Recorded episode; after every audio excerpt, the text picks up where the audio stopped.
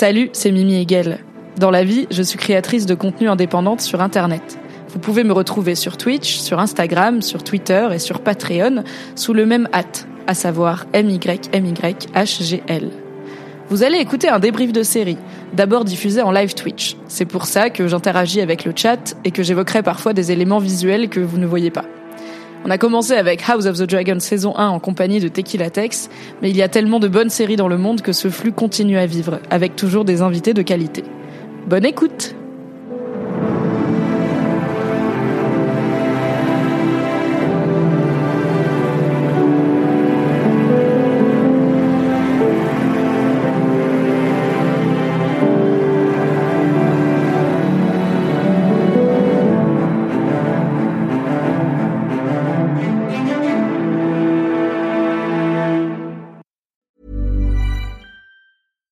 Hiring for your small business? If you're not looking for professionals on LinkedIn, you're looking in the wrong place. That's like looking for your car keys in a fish tank.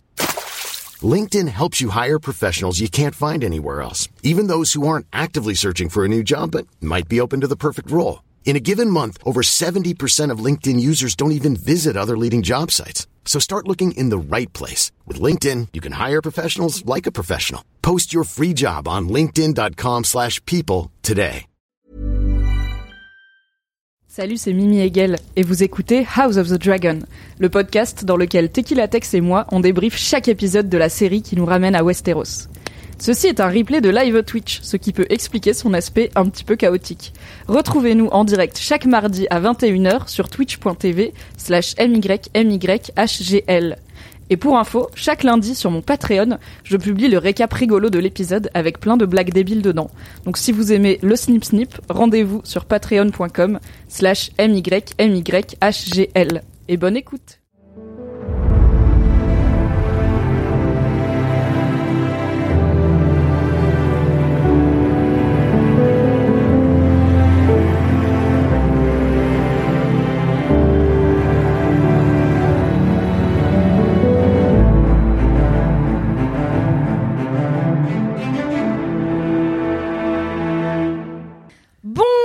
Les Kingslandous, bonjour aux héritières du trône et aux usurpateurs, bonjour aux dragonniers et aux dragonnières, bienvenue dans cet épisode un petit peu spécial de Mimi Débrief House of the Dragon. Je suis toujours Mimi Hegel, je suis toujours créatrice de contenu indépendante sur internet et je suis toujours une énorme nerd des univers de George R. R. Martin.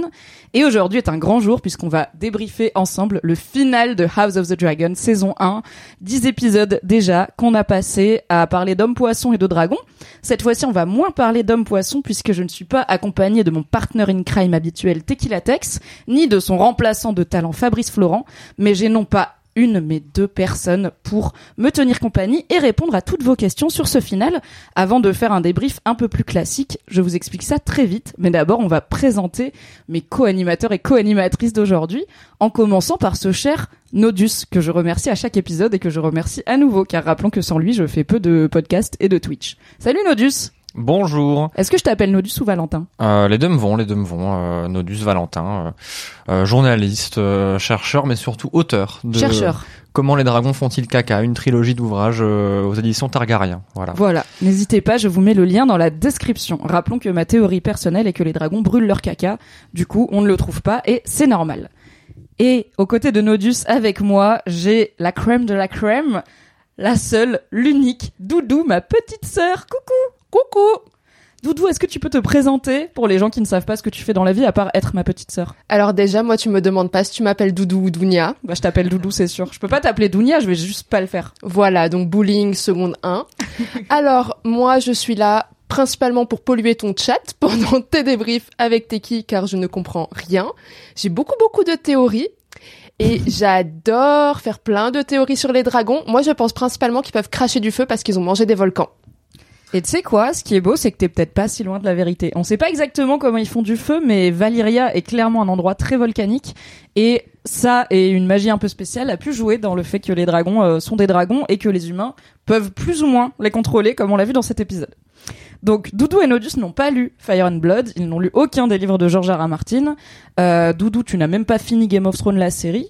Alors non, Game of Thrones, je crois qu'il me manque peut-être trois saisons, mais euh, grâce à notre proximité, je suis plus ou moins au fait de ce qui se passe et je n'ai jamais lu les livres. Et House of the Dragon, j'ai juste regardé la saison et t'es live et je n'ai jamais lu.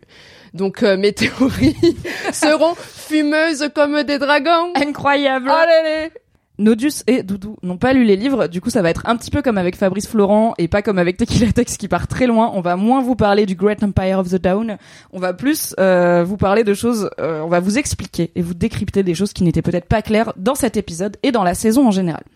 Petit topo avant de se lancer.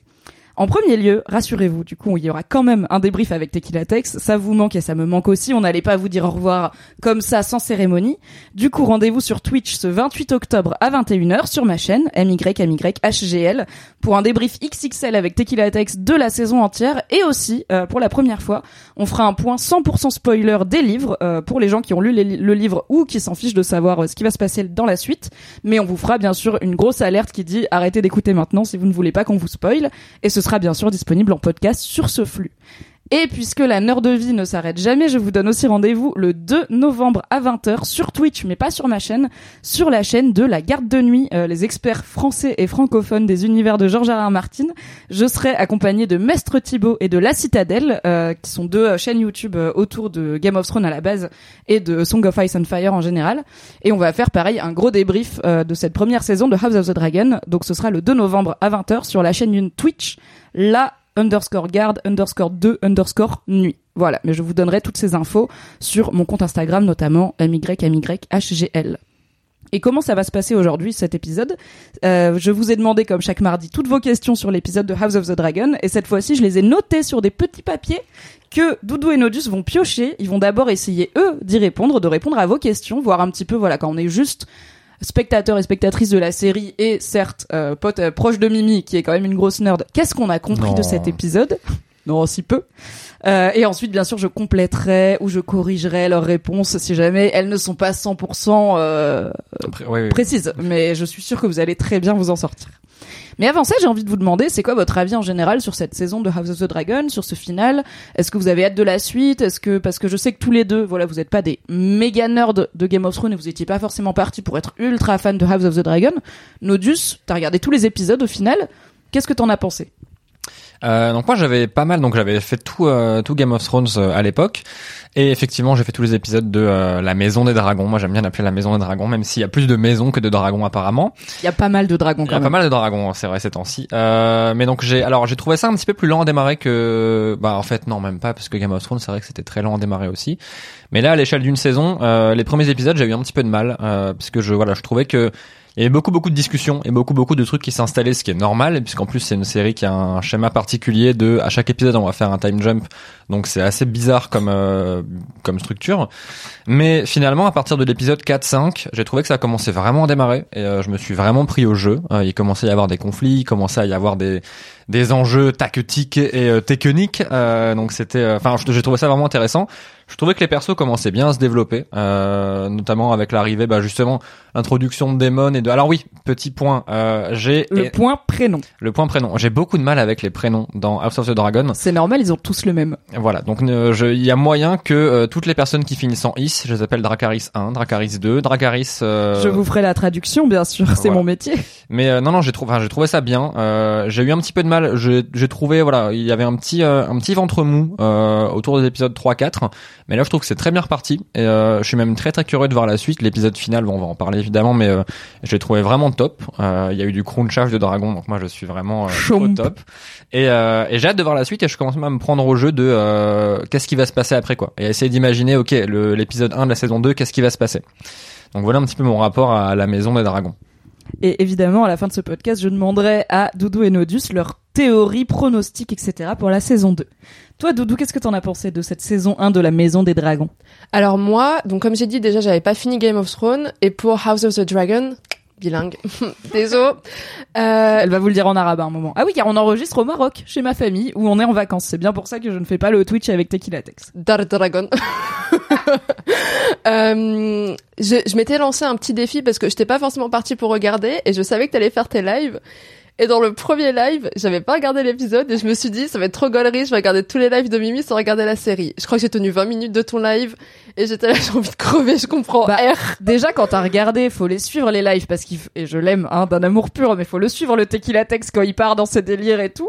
Donc euh, oui, si t'as pas vu l'épisode, je pense que c'est un long moment de qu'est-ce qu'il raconte. Oui, voilà, j'ai eu les yeux euh, beaucoup plus gros que le ventre. Euh, du coup, j'ai arrêté ton premier live au milieu, j'ai fait ça m'a saoulé, je vais regarder l'épisode et j'ai commencé et euh, j'ai adoré. J'ai adoré cette saison, j'ai adoré plus que j'avais aimé Game of Thrones quand j'ai commencé.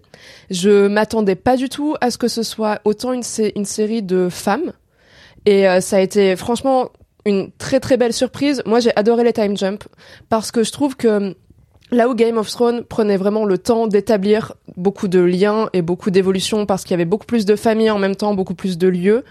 Euh, dans House of the Dragon, on comprend très vite et très bien les enjeux et les défauts et les complexités de beaucoup beaucoup de personnages. J'ai adoré les acteurs. J'ai été vraiment très très touchée par euh, les jeux d'acteurs, surtout que à part Matt Smith, euh, je Qui connaissais joue donc euh, Daemon Targaryen. pardon, euh, je connaissais absolument personne. Petit point non, il se peut que je dise Moon Boy, ça parlera de Matt Smith qui joue Demon. Je préfère vous prévenir. Euh, j'ai adoré le fait qu'il y ait des dragons. Vraiment, c'est un kiff incroyable. Ils sont Le trop bien. pognon. Mais non seulement le pognon, mais en plus c'est des créatures que j'aime trop et que je trouve absolument fascinantes. Euh, j'ai adoré les costumes. En fait, il y a plein de détails qui m'ont plu et je suis hyper curieuse de la suite. Et j'ai à peu près 2000 théories qui sont toutes justes. voilà. Et euh, non, mais vraiment, je crois qu'en en fait, le, le, le rapport à la féminité et au rapport interpersonnel m'ont beaucoup beaucoup plus touché que dans Game of Thrones. Et les enjeux de pouvoir, parce que moi c'est quelque chose qui me touche dans Succession, dans Les Sopranos, dans Sons of Anarchy. C'est ça que je cherche en fait, c'est des que des zones grises et des enjeux de pouvoir et les limites, euh, les limites de l'empathie, les limites des tripes, du cœur, du cerveau. C'était trop trop bien. J'aime trop, j'aime trop les dragons. C'est marrant justement que, que Doudou aborde ce truc de, de comment dire, de séries plus accessibles au niveau de la, la compréhension des enjeux, parce que moi je me range un petit peu du côté des gens qui, et je sais que vous êtes là à nous écouter, euh, les gens qui parfois ne comprennent pas tout en regardant House of the Ah Dragon. bah vu le nombre de questions auxquelles Ouais. on va répondre, il y a vraiment énorme et le et vu le succès de ce podcast. Alors je sais que bien sûr c'est mon talent et ma bonhomie naturelle qui fait que vous écoutez trois heures de de délire euh, toutes les semaines, mais c'est aussi parce que c'est pas hyper Ouais. accessible quand on n'a pas lu les livres. quoi. Bah en fait, il y a, je trouve, enfin de, de, de mon avis extérieur, hein, donc de, de Moldu qui n'a pas lu les livres effectivement, euh, il y a un côté série qui s'adresse aux gens, enfin aux connoisseurs, tu vois. Il y a, y, a, y a- un côté Aux esthètes. série d'esthètes, des dragons et des maisons. Euh, si bien qu'il y a un épisode que j'avais essayé de mater tout seul. Donc moi, mon rituel à chaque fois, c'est euh, quand Mimi mate son épisode, euh, elle le remate deux et trois fois généralement quand moi je le mate par la suite. Et j'avais essayé une fois de le mater tout seul, sans elle. J'ai tenu 20 minutes parce que j'ai juste pas compris en fait les l'introduction des persos, plus les time jump.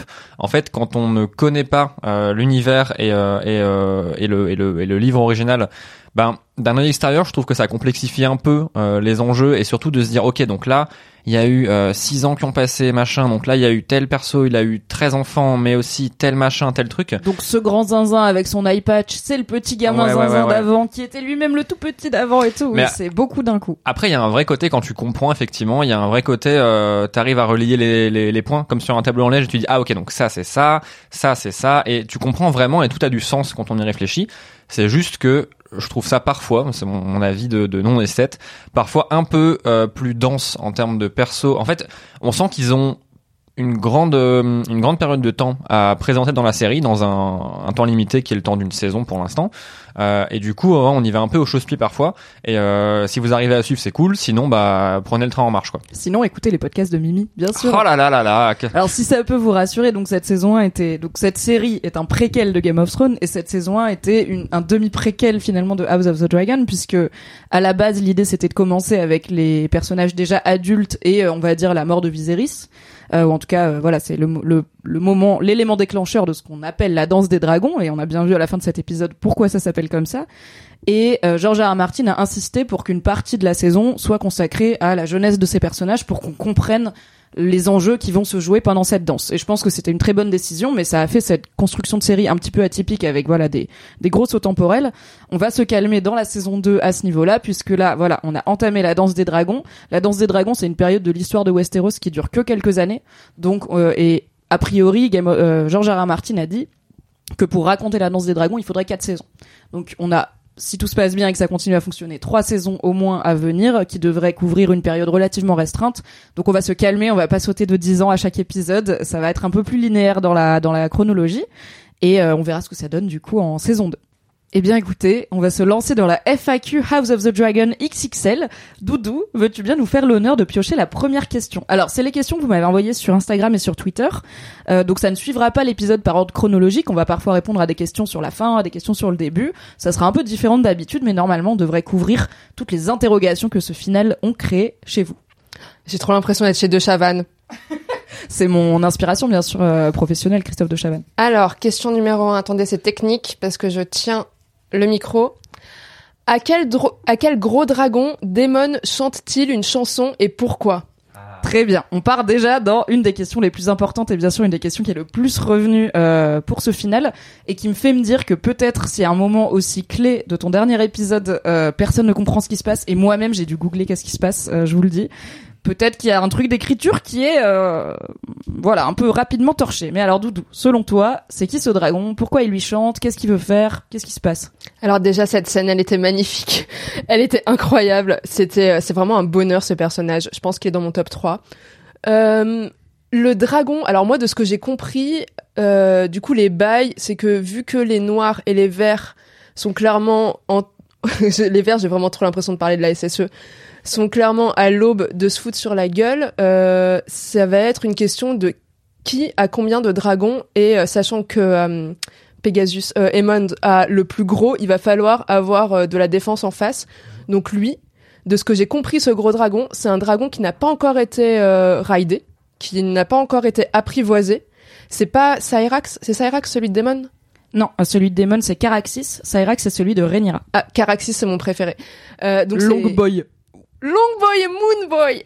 Euh, donc c'est pas Caraxis, je crois. De ce que j'ai compris, moi, c'est un dragon qui pour l'instant n'a pas de rider et qu'il est en train d'apprivoiser, mais il peut pas avoir plusieurs dragons parce que c'est un Targaryen qui en a déjà un. Donc il est en train d'apprivoiser en mode mec, si tu pouvais être dans notre camp parce qu'il va se passer des trucs avant que Aemon et euh, Aegon arrivent et peut-être se l'approprient.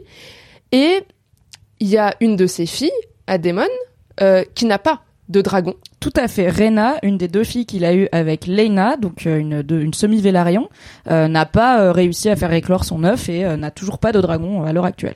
Donc peut-être que genre il prépare le dragon pour sa fille pour être sûr en fait qu'il y a un max de riders dans leur euh, camp parce qu'en fait eux ils ont plein de Targaryens mais ils ont pas de dragon ce qui ne sert à rien c'est vraiment ça ne sert à rien et, euh, et donc du coup moi j'avais plus l'impression qu'il fait du du de l'élevage de dragons en prévision de la guerre et il est énorme ce dragon. Est-ce qu'il est plus gros que GG Vagar. Le gros. Vagar, c'est le très gros dragon, c'est celui de Aemond. Et non, Vagar, c'est le plus gros dragon du monde parce que c'est le seul qui est le, le- c'est le seul survivant de la conquête de Westeros par Aegon, premier du nom. Et euh, les dragons n'arrêtent jamais de grandir. Donc plus un dragon est vieux, plus il est gros. Et Vagar, c'est le plus gros qu'on connaît en tout cas et qui est voilà. Euh, mais il est il est pas très loin. hein. Celui-là, il est il est aussi bien vieux et bien gros et on voit qu'il est tout couturé de cicatrices, etc. Il a déjà vu euh, il a vu des choses.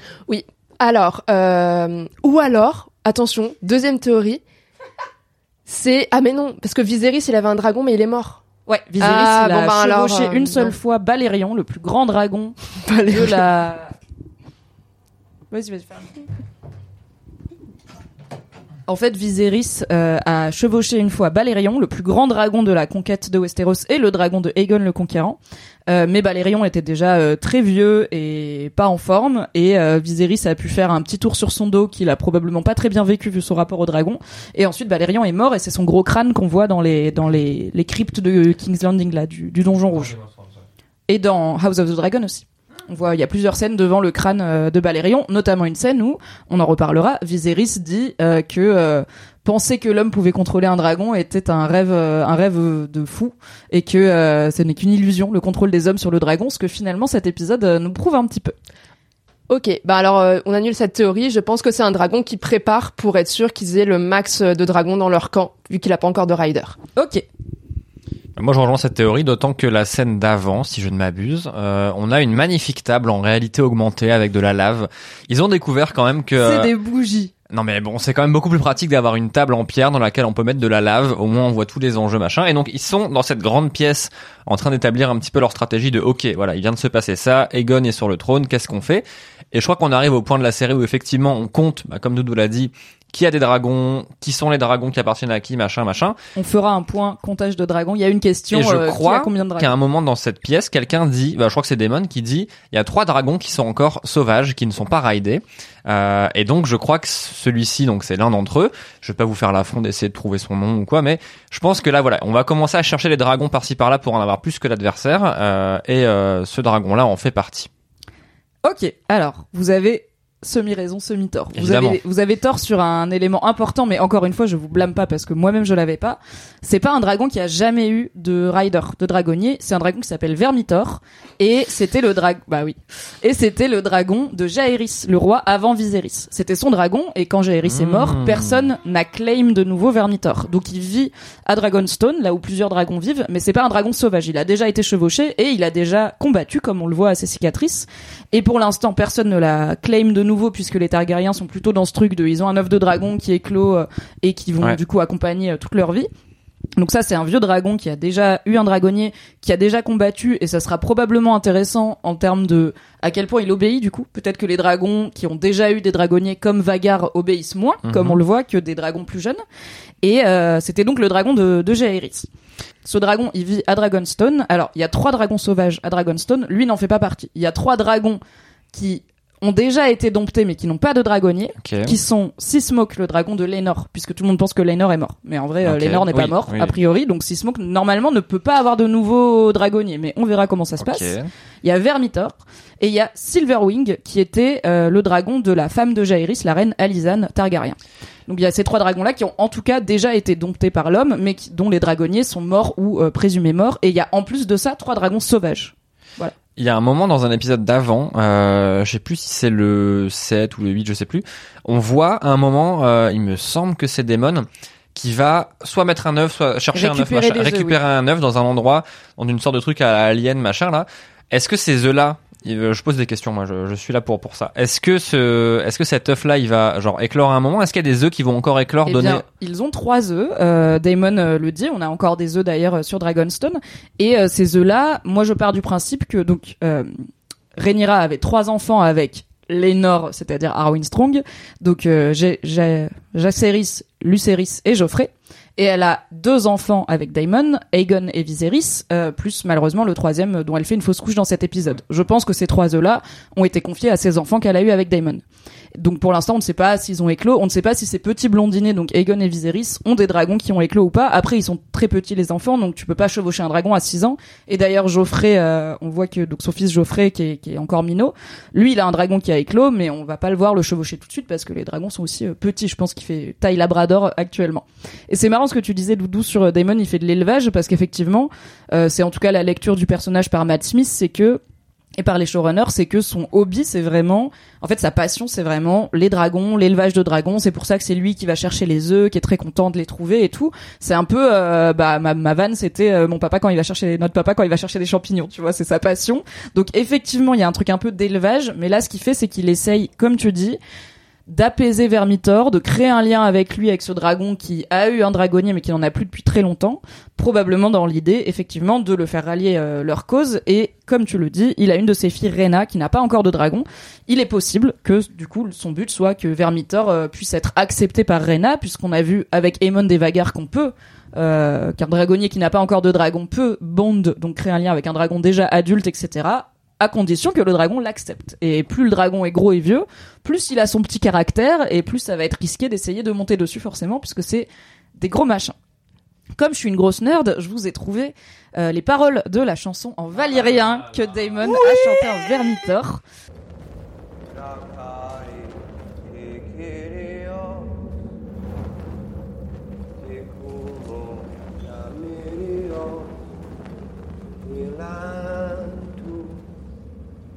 Bartosa Saello Fayada Enuha Eleni Persusi Vestretis Sigela Irudax Enoho Se Arzuro Enoho opportunity isn't all lousy. Ah.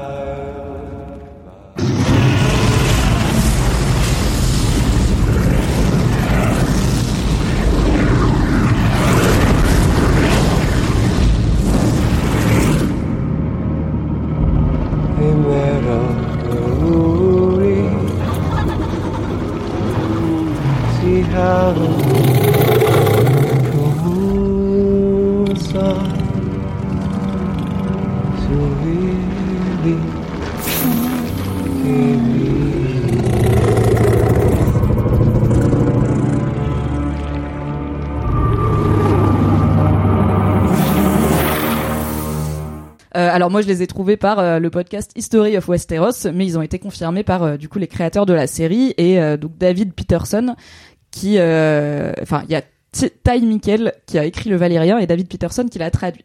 Je vais vous le traduire de l'anglais au français en direct, donc ça va, ça, ça vaut ce que ça vaut. Ok, ça va pas forcément être très mélodieux. Ce qui lui chante, c'est cracheur de feu, leader ailé, deux, de, deux têtes chantent à une troisième. Depuis ma voix, les feux ont parlé et le prix a été payé avec de la magie de sang. Avec des mots de flamme, avec des yeux clairs, pour lier les trois, je te chante à toi. Euh, nous nous rassemblons euh, comme euh, comme un seul homme, comme une seule âme, et avec trois têtes, nous volerons comme le comme notre destin l'a dit, de façon belle et libre. Voilà, c'est ça qui lui chante. Donc c'est une c'est une chanson que moi je ne connais pas forcément, euh, mais ça rentre dans un, un truc euh, assez classique des Targaryens, ce- cette légende du dragon à trois têtes qui était déjà assez euh, présente dans Game of Thrones et qui a d'ailleurs mené beaucoup de gens à déduire qu'il y aurait d'autres Targaryens que Daenerys, puisque Daenerys avait trois dragons et elle ne peut en chevaucher qu'un, euh, Drogon. Elle n'a, en fait, elle n'abonde qu'avec Drogon et les deux autres du coup étaient libres, mais il y avait plus de Targaryens à part Jon Snow. On a fini par apprendre que c'était un Targaryen et qui a qui est monté sur Rhaegal, euh, le un des deux dragons de, de Daenerys. Mais du coup, euh, là, je suis en train de réfléchir. Déjà, le truc euh, de Daemon avec euh, sa passion pour les dragons, je trouve que c'est, enfin moi personnellement, c'est un des trucs qui fait que c'est un de mes personnages préférés parce que j'adore le fait que ses défauts et sa dangerosité, en plus que ce soit son caractère, sont liés à la raison qui est légitime ou pas, mais en fait qu'il adore être un Targaryen et que c'est quelque chose de très important pour lui. Je trouve que c'est beaucoup mieux écrit que les rapports dans Game of Thrones que les Lannister avaient à leur maison, qui est un peu plus un truc de turbo droite, parce que c'est l'argent, alors que là, il y a un truc vraiment très très beau sur sa fierté personnelle et sur son rapport à sa famille. Après, en termes de pureté du sang, ils sont quand même un peu fascistes quand même les Targaryens. Oui, c'est clairement, Mais voilà. ils sont littéralement magiques. Enfin, et Rhaenyra le dit euh, à ses enfants d'ailleurs euh, avant de les envoyer faire euh, leur mission diplomatique. Elle dit on a souvent dit que les Targaryens sont plus proches des dieux que des hommes, et c'est ça, c'est Daemon, il est à fond là-dedans. C'est en fait, on est le seul peuple qui peut contrôler les dragons. On est vraiment magique. On va arrêter de faire comme si on était euh, comme tous les autres paysans, quoi. Et là, on est d'accord qu'il y a que Rhaenyra et Daemon qui savent que Lénore n'est pas mort. A priori, oui, c'est les seuls à savoir. Euh, et mais du coup, en fait, je me demande, du coup, il y a un dragon que la plupart des gens pensent libre, qui n'est pas libre parce que c'est celui de Lénore qui est en vie, et ça peut être une liability en fait si quelqu'un essaye de le rider. Oh là Après, là. même les dragons libres, euh, c'est pas enfin, ça réussit pas forcément d'essayer de les rider. Ok. Donc c'est pas parce que quelqu'un essaye de contrôler Sismo qu'il n'y arrive pas qu'ils vont dire ah ah. Donc Lénore n'est pas mort. Ah d'accord, parce ok. que si demain quelqu'un essaye de monter sur Vermitor, c'est pas sûr que ça va marcher parce que les dragons ont leur petit caractère quand même. Ils t'acceptent ou non. Est-ce que t'as mais- quel- t'as quelque chose à ajouter sur cette histoire de Vermitor ou on passe à la prochaine On peut question passer à la prochaine question. Eh bien, euh, à toi l'honneur, Nodus. Ok, c'est parti. Donc là, je pioche dans un petit bol. hein. Il faut, il faut quand même signaler que ce setup euh, se passe dans un petit bol. Question suivante, encore sur les dragons évidemment. D'où les dragons désobéissent à leur dragonnier. Alors, Ah, on fait les grosses questions en premier, j'adore. Qu'est-ce qui se passe à la fin quand Arax, donc le dragon de Lucerys, crache du feu sur Vagar et Lucerys lui dit non, ne fais pas ça, et que Aemond dit à Vagar non, obéis-moi, et Vagar décide d'aller se faire un petit casse-croûte quand même. alors ma théorie, c'est un plan simple en deux étapes. La première chose, c'est que euh, les deux déjà, euh, Aegon comme attends, je l'ai, euh, non, Non, c'est. Aemond. Non, euh, Euh, non. Ah oui, non. euh, avec le, le eye patch, oui, avec l'œil euh, saphir, c'est Aemond. Aegon, il a été couronné roi, Oui, mais on l'a pas oui, vu dans cet tout à épisode. fait. Et, euh, et le deuxième, donc, qui vient faire la, mission diplomatique et qui se fait euh, crunch, il s'appelle Lucerys. Lucerys. Donc, Lucerys et Aemon, euh, selon moi, ils sont euh, donc tous les deux genre un peu jeunes et peut-être qu'ils connaissent pas encore trop leur dragon et qu'ils ont pas bond comme il faut. Euh, ce qui fait que leur dragon est encore un petit peu euh, finalement sauvage. Et ma deuxième théorie, c'est que euh, les dragons, peut-être, euh, dans leur omniscience et leur euh, et leur euh, leur grande sagesse, peut-être perçoivent un petit peu les émotions euh, des humains. Et donc, en fait, là, c'est quand même une un moment de l'épisode où bah, les dragons, enfin les dragons, comment dire, on peut percevoir la tension qu'il y a entre Lucerys et Aemond. Euh, je me suis pas trompé dans les noms, je suis trop fort. Et peut-être qu'en fait, bah, je sais pas, peut-être que ça, peut-être que les dragons ressentent ça, peut-être que c'est un truc qui, peut-être que c'est un truc qui dépasse finalement la, ouais, ce que, enfin le le le, le Comme dress- si les dragons accomplissaient ce que leur rider veut vraiment. Ce- C'est ça. ce Leurs qu'il veut émotions vraiment, mais sans pouvoir le faire quoi. En fait, peut-être que le dragon est le reflet finalement des émotions profondes des personnes qui les ride. L'homme, le dragon, le dragon et l'homme, finalement. Je où est la rappelle que limite j'ai écrit une trilogie d'ouvrages hein, sur les dragons aux éditions Targaryen, n'hésitez pas. Doudou, c'est quoi ta théorie Enfin, comment t'as interprété ce truc de les dragons font un truc visiblement à l'encontre de la volonté de leur dragonnier, ce qui est, je pense, la première fois qu'on voit ça euh, dans l'univers de Westeros euh, à la télé. Alors moi je rejoins un peu Nod dans le sens où pareil c'est il y a deux grands axes. Le premier il est très pragmatique, c'est des fucking dragons. Donc peut-être qu'ils vont faire des trucs un petit peu dangereux. Voilà voilà, on va peut-être pas partir dans des grandes théories de nerd. C'est des dragons, ça crache du feu, ça vole, ça a des dents. Ça, voilà, c'est la partie pragmatique et pas drôle. L'autre partie, c'est que je rejoins complètement Nod sur, euh, alors je dirais pas une osmose, mais un lien entre les riders et leurs dragons, parce qu'encore une fois, ils sont ridés par un peuple magique qui transcende notre réalité à nous, et je trouve ça super bien. Et peut-être qu'en fait, ça révèle plein plein de choses humaines sur le fait que les dragons, peut-être qu'il y a un truc un petit peu comme les chiens qui sont des éponges. Et je pense à Aemond. Euh... je t'entends rire. Qui- je pense à non mais c'est des éponges émotionnelles en fait et euh, et vu que t'as tout ce truc de bande on sait que les riders passent beaucoup de temps ou en tout cas sont censés passer beaucoup de temps avec leur dragon Aemond est quand même un personnage qu'on a vu évoluer certes il y a eu un time jump mais sa ligne c'est la fierté et la violence et la vengeance il a passé beaucoup de temps avec Vagar, Vagar vous l'avez le gros dragon. euh, qui est sa fierté personnelle et qui aussi, je pense, mérite de passer beaucoup de temps parce qu'encore une fois, c'est une énorme bécane. Donc, je pense qu'il y a vraiment ce truc où Vagar reflète, mais d'un point de vue animal et magique, tout ce qui anime le cœur d'Aemond, qui est encore très jeune, qui est encore un ado, qui est une... Il a a priori 16-17 ans, Aemond. Alors l'acteur est plus vieux, il a 25 ans et il fait pas 16 ans, on va pas se mentir, mais effectivement, c'est pas des adultes quoi. Et donc ce, ce truc de recherche de violence, de vengeance, et Aemond il le dit, il dit, enfin il a pas oublié, il dit tu me dois quelque chose, tu dois payer une dette. Euh, Luc, lui, on l'a vu, euh, ouais je l'appelle Luc parce que ça- Non mais c'est bien lui. euh, Luc, on l'a vu dans les épisodes précédents être animé de quelque chose de, de très noble et d'avoir envie, mais il le dit lui-même à Corlys, il dit j'ai pas envie par exemple d'être roi de euh, Quimper. Driftmark. Driftmark. Vous l'avez aussi. J'ai pas envie d'être roi de Driftmark parce que ça voudrait dire que je suis le dernier, enfin que vous êtes plus là. Euh, il est très très hésitant à partir en mission parce qu'encore une fois il a 14 ans et sa mère l'envoie traverser, ben encore une fois la Bretagne jusqu'à Saint-Malo pour aller voir le plus beauf de tes tontons beaufs. Donc non, t'as pas envie. Et euh, et son dragon qui aussi montre ça, montre de la volonté, mais une envie de fuite, une envie de s'en sortir. ça va mal se terminer, ça tourne mal. Et je pense qu'il y a vraiment ce truc de les dragons en fait sont le reflet de leurs riders qui se sont affranchis de leur humanité et qui ont gardé ce truc magique et vraiment dans les tripes et dans le cœur. Et je trouve que c'est hyper bien ressorti, ressenti dans la série. Surtout ce plan en contre-plongée où on voit Luc qui est sur son, petit dragon Arax. Sur Arax. Tout Arax, on dirait trop un truc pour nettoyer les chiottes. Ajax. Vous l'avez. qui est perdu dans la tempête et t'as ce, ce plan où on voit Vagar qui passe au-dessus de lui, mais vraiment, on, sait, on dirait un C'est plan. un film d'horreur. hein. On dirait un plan de film de requin en fait. Le truc c'est Jaws et ce plan il est magnifique et il est à la fois terrifiant parce que en tu m'époses en un shot, t'as tout. T'as la dangerosité de ce que c'est de rider un dragon. Ils sont dans la tempête, même s'ils sont magiques, ça reste des humains. Ils sont dans le ciel.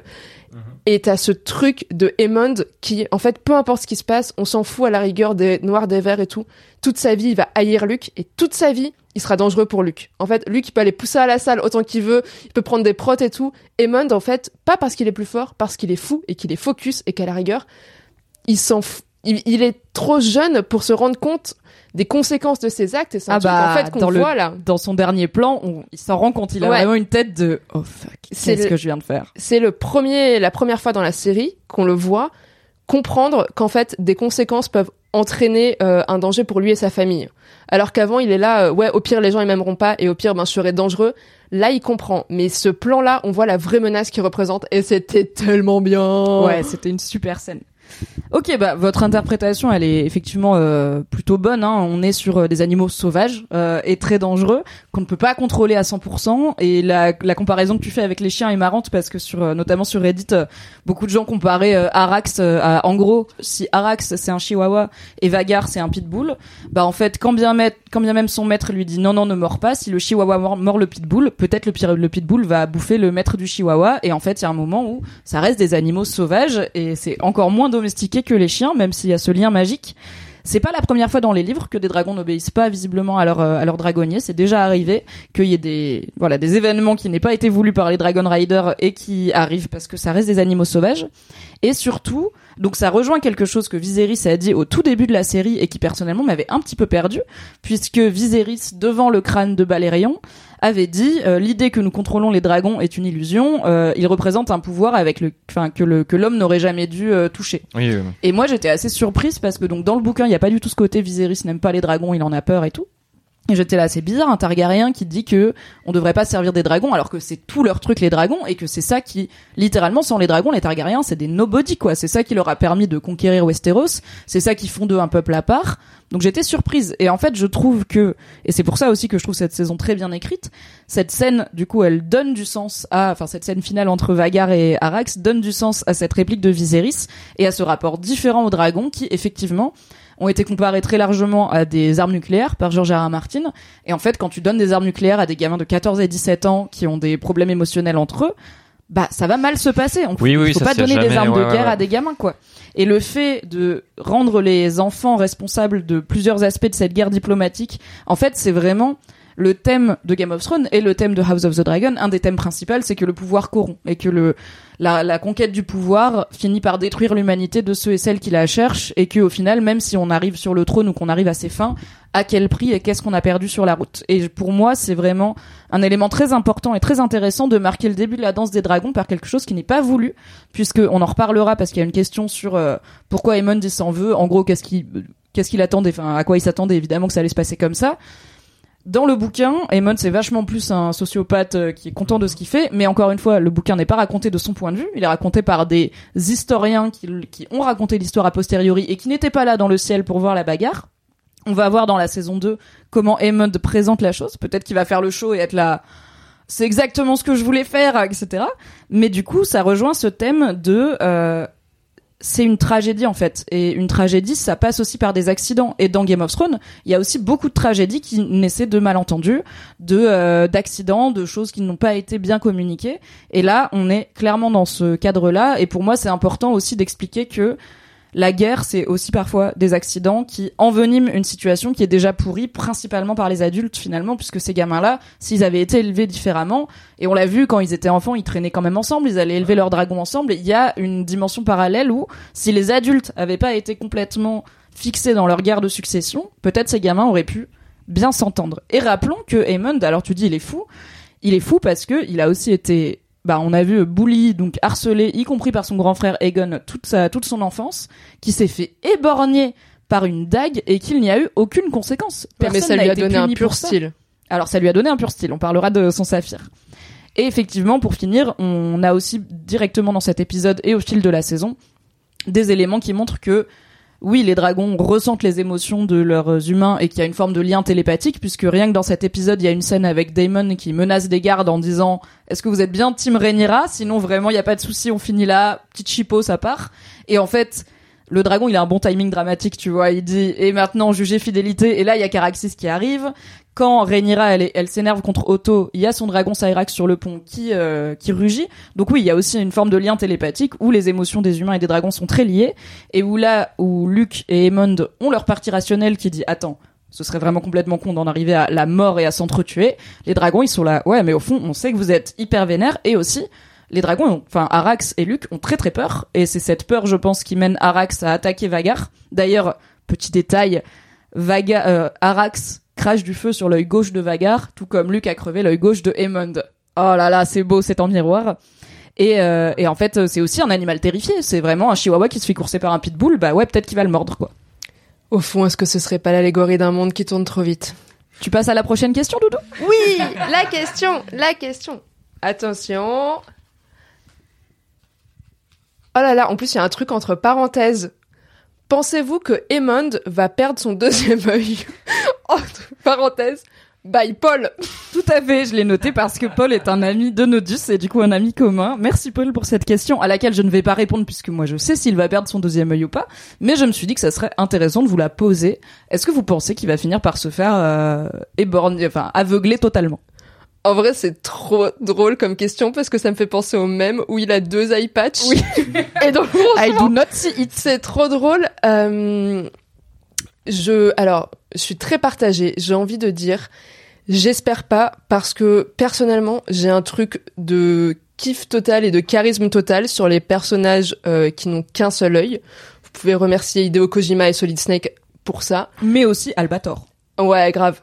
Et euh, donc, je pense que là, c'est bien, surtout que le fait qu'il ait perdu un œil, on sait pourquoi, on a suivi tout le bail. Là, il a mis un saphir, il a un style, mais oh, incroyable. Je veux tout son drip. Je pense que je me déguiserai en lion à Halloween. Mais euh, ce serait intéressant qu'il perde ce deuxième œil parce que du coup, il y aurait toute cette mythologie.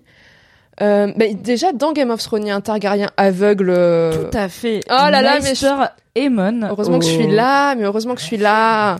T'inquiète, je l'avais. À Winter, donc euh, au mur, euh, pardon, euh, là où il y a Jon Snow, à la garde de nuit, il y a un vieil homme aveugle qui est maître et qui est un Targaryen et qui d'ailleurs a toute une discussion avec avec euh, Jon Snow où il lui dit une phrase très belle qui est euh, un Targaryen seul dans le monde est une chose terrible, euh, en faisant référence à lui, mais aussi à Daenerys. Et quand on sait que Jon Snow est en fait un Targaryen, ça a encore plus de sens.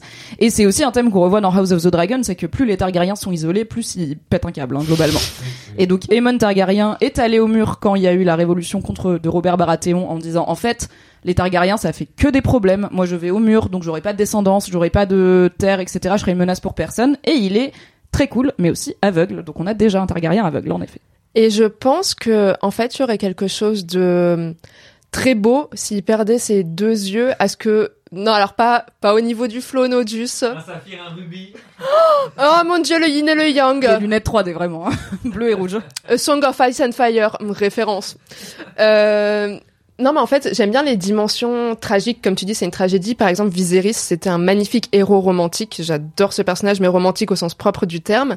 Là, du coup, j'imagine Aemond qui perd ses deux yeux et qui juste, en fait, je l'imagine en errance sur ce dragon magnifique, énorme, qu'il n'arrive plus à voir. Il arrive plus à voir ses conquêtes et qu'est-ce que ça changerait dans son lien et ce qui deviendrait alors plot twist il deviendrait complètement zinzin parce que c'est un Targaryen mais euh, ça pourrait être intéressant après honnêtement j'espère pas que ça va arriver Ok. euh, c'est pas ce que j'attends Bon, moi, ça va aller très vite, hein, comme ça on va pouvoir passer à l'autre question. Je pense qu'il va perdre ses deux yeux. Je sais pas dans quelle saison, je sais pas à quel moment, et je pense que, à mon avis, il va genre perdre ses deux yeux, donc il sera aveugle, et son seul moyen de voir le monde, ce sera à travers les yeux de son dragon. Ba ba ba ba ba ba bam. Ok, on ferait un mic drop si c'était pas le micro de Tequila Tex et qu'on ne voulait pas ne pas l'abîmer. Merci Tequila Tex. Très bien, eh bien vous avez les pronos euh, sur les yeux de Aemond. On en parlera peut-être du coup dans le prochain épisode avec Tequila Tex où on pourra vous spoiler la suite et vous dire est-ce qu'il va être aveugle ou pas. À ton tour Nodus, pioche donc. Et roulement de tambour, roulement de tambour, roulement de tambour.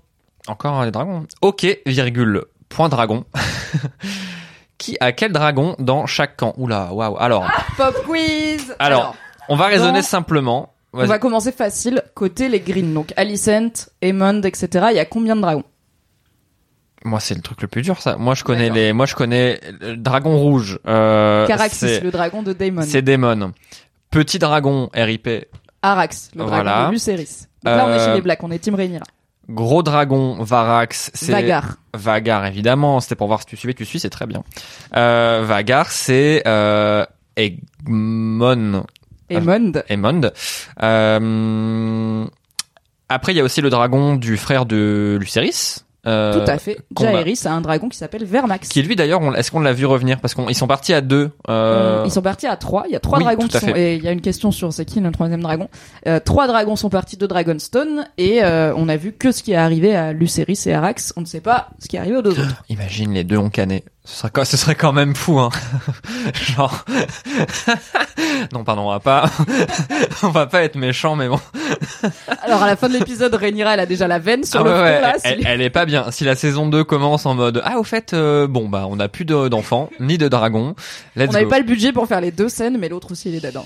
Euh, non, mais moi, ceci n'est pas un spoiler. C'est les dragons principaux dont moi je me souviens. Euh, je sais pas si toi, Doudou, t'as des autres dragons en tête, mais j'imagine que oui. Il y a le meilleur dragon, il y a celui de Daemon, On Skylar. Non, c'est Caraxis. Il y a pas de dragon qui s'appelle Skylar. Skylar c'est la femme de Walter White dans Breaking Bad. Il y a Rhaenys qui est euh, extraordinaire, qui a un dragon quand elle sort du Dragon Pit en faisant floup. Yes. Qui, je, alors je n'aurai pas son nom. Il y a le dragon de Lénore. Euh, donc là on parle Je que vous referai le topo euh, entier après. Hein, vous inquiétez pas. on parle que des dragons qui ont un rider. Oui. Ah, euh, Enfin, comme tu veux. Tous les dragons que tu Ben, veux. euh, Aemon et Aegon, ils en ont un. Euh, Viserys en avait pas. Rhaenyra, elle en a un. Daemon, il en a un. Rhaenys, elle en a un. Luce et Jace, ils en ont un. Les- Il y en a une des deux, une des deux filles euh, de Daemon. Bella a un dragon. Bella a un dragon. Et Lena en avait un, mais mais elle est dead. Elle a fait un suicide Bah, by Lena dragon. Ah, mais oui, c'est vrai, des barres. euh, ben voilà, moi, c'est tout ce que j'ai. Enfin, j'ai les riders, en fait, j'ai pas les dragons. Alors, ce qui tombe bien avec cette question, c'est que Damon fait le topo dans l'épisode. Donc, pour le plaisir de la voix de Matt Smith, je vais vous mettre l'extrait audio et ensuite je vous le fais en français. We have Cyrax, Caraxes, and Melis. Your sons have Virmax, Arax, and Tyraxes. Bela has Moondancer. Damon, none of our dragons have been to war. There are also unclaimed dragons. Sea Smoke still resides on Driftmark. Vermithor and Silverwing dwell on the Dragon Mound. Still riderless. Then there are the three wild dragons, all of whom nest here. And who is to ride them? Dragonstone has 13 to their four. I also have a score of eggs incubating in the Dragon Mound. Ok, merci Matt Smith. On l'a refait du coup. Côté Team Rhaenyra, côté Black, on a plusieurs dragons. Et on a Cyrax, le dragon de Rhaenyra. Caraxis, le dragon de Daemon. Meleis, le dragon de Rhaenys. Vermax, le dragon de Jaehaerys, donc le plus vieux des fils de Rhaenyra. Arax, RIP, le dragon de Luce. Tyraxis, le dragon de Geoffrey, qu'on n'a pas encore vu, mais qui a éclos. Geoffrey, euh, le plus jeune fils euh, brun, a un dragon. Moondancer, le dragon de Beyla, une des filles de Daemon et Lena. Ensuite, en dragons qui, ont déjà été domestiqués mais qui n'ont actuellement pas de rider, il y a donc Sismok, le dragon de Laenor, présumé mort. Vermitor, le gros dragon auquel euh, Daemon chante une chanson. Et Silverwing, qui était le dragon de la reine... Ah, je vous ai dit des bêtises. Oui, non, c'est ça. Et Silverwing, qui était le dragon de la reine Alizane, la femme de Jaehaerys. Et on a aussi à Dragonstone euh, trois œufs qu'on a vus et on sait pas s'ils ont éclos. Et euh, Daemon mentionne le fait qu'il y a trois dragons sauvages euh, dont on entendra sûrement parler plus tard. Côté vert, Alicent, on a que trois dragons, c'est assez simple. Elle a trois enfants, ils ont trois, ils ont chacun un dragon. Il y a Aemond qui a Vagar comme on le sait. Aegon a un dragon qui s'appelle Sunfire et Elena a un dragon qui s'appelle Dreamfire. Donc eux ils en ont que trois, mais sur les trois ils ont le plus gros, donc on peut dire que Vagar compte pour deux ou trois dragons euh, tout seul.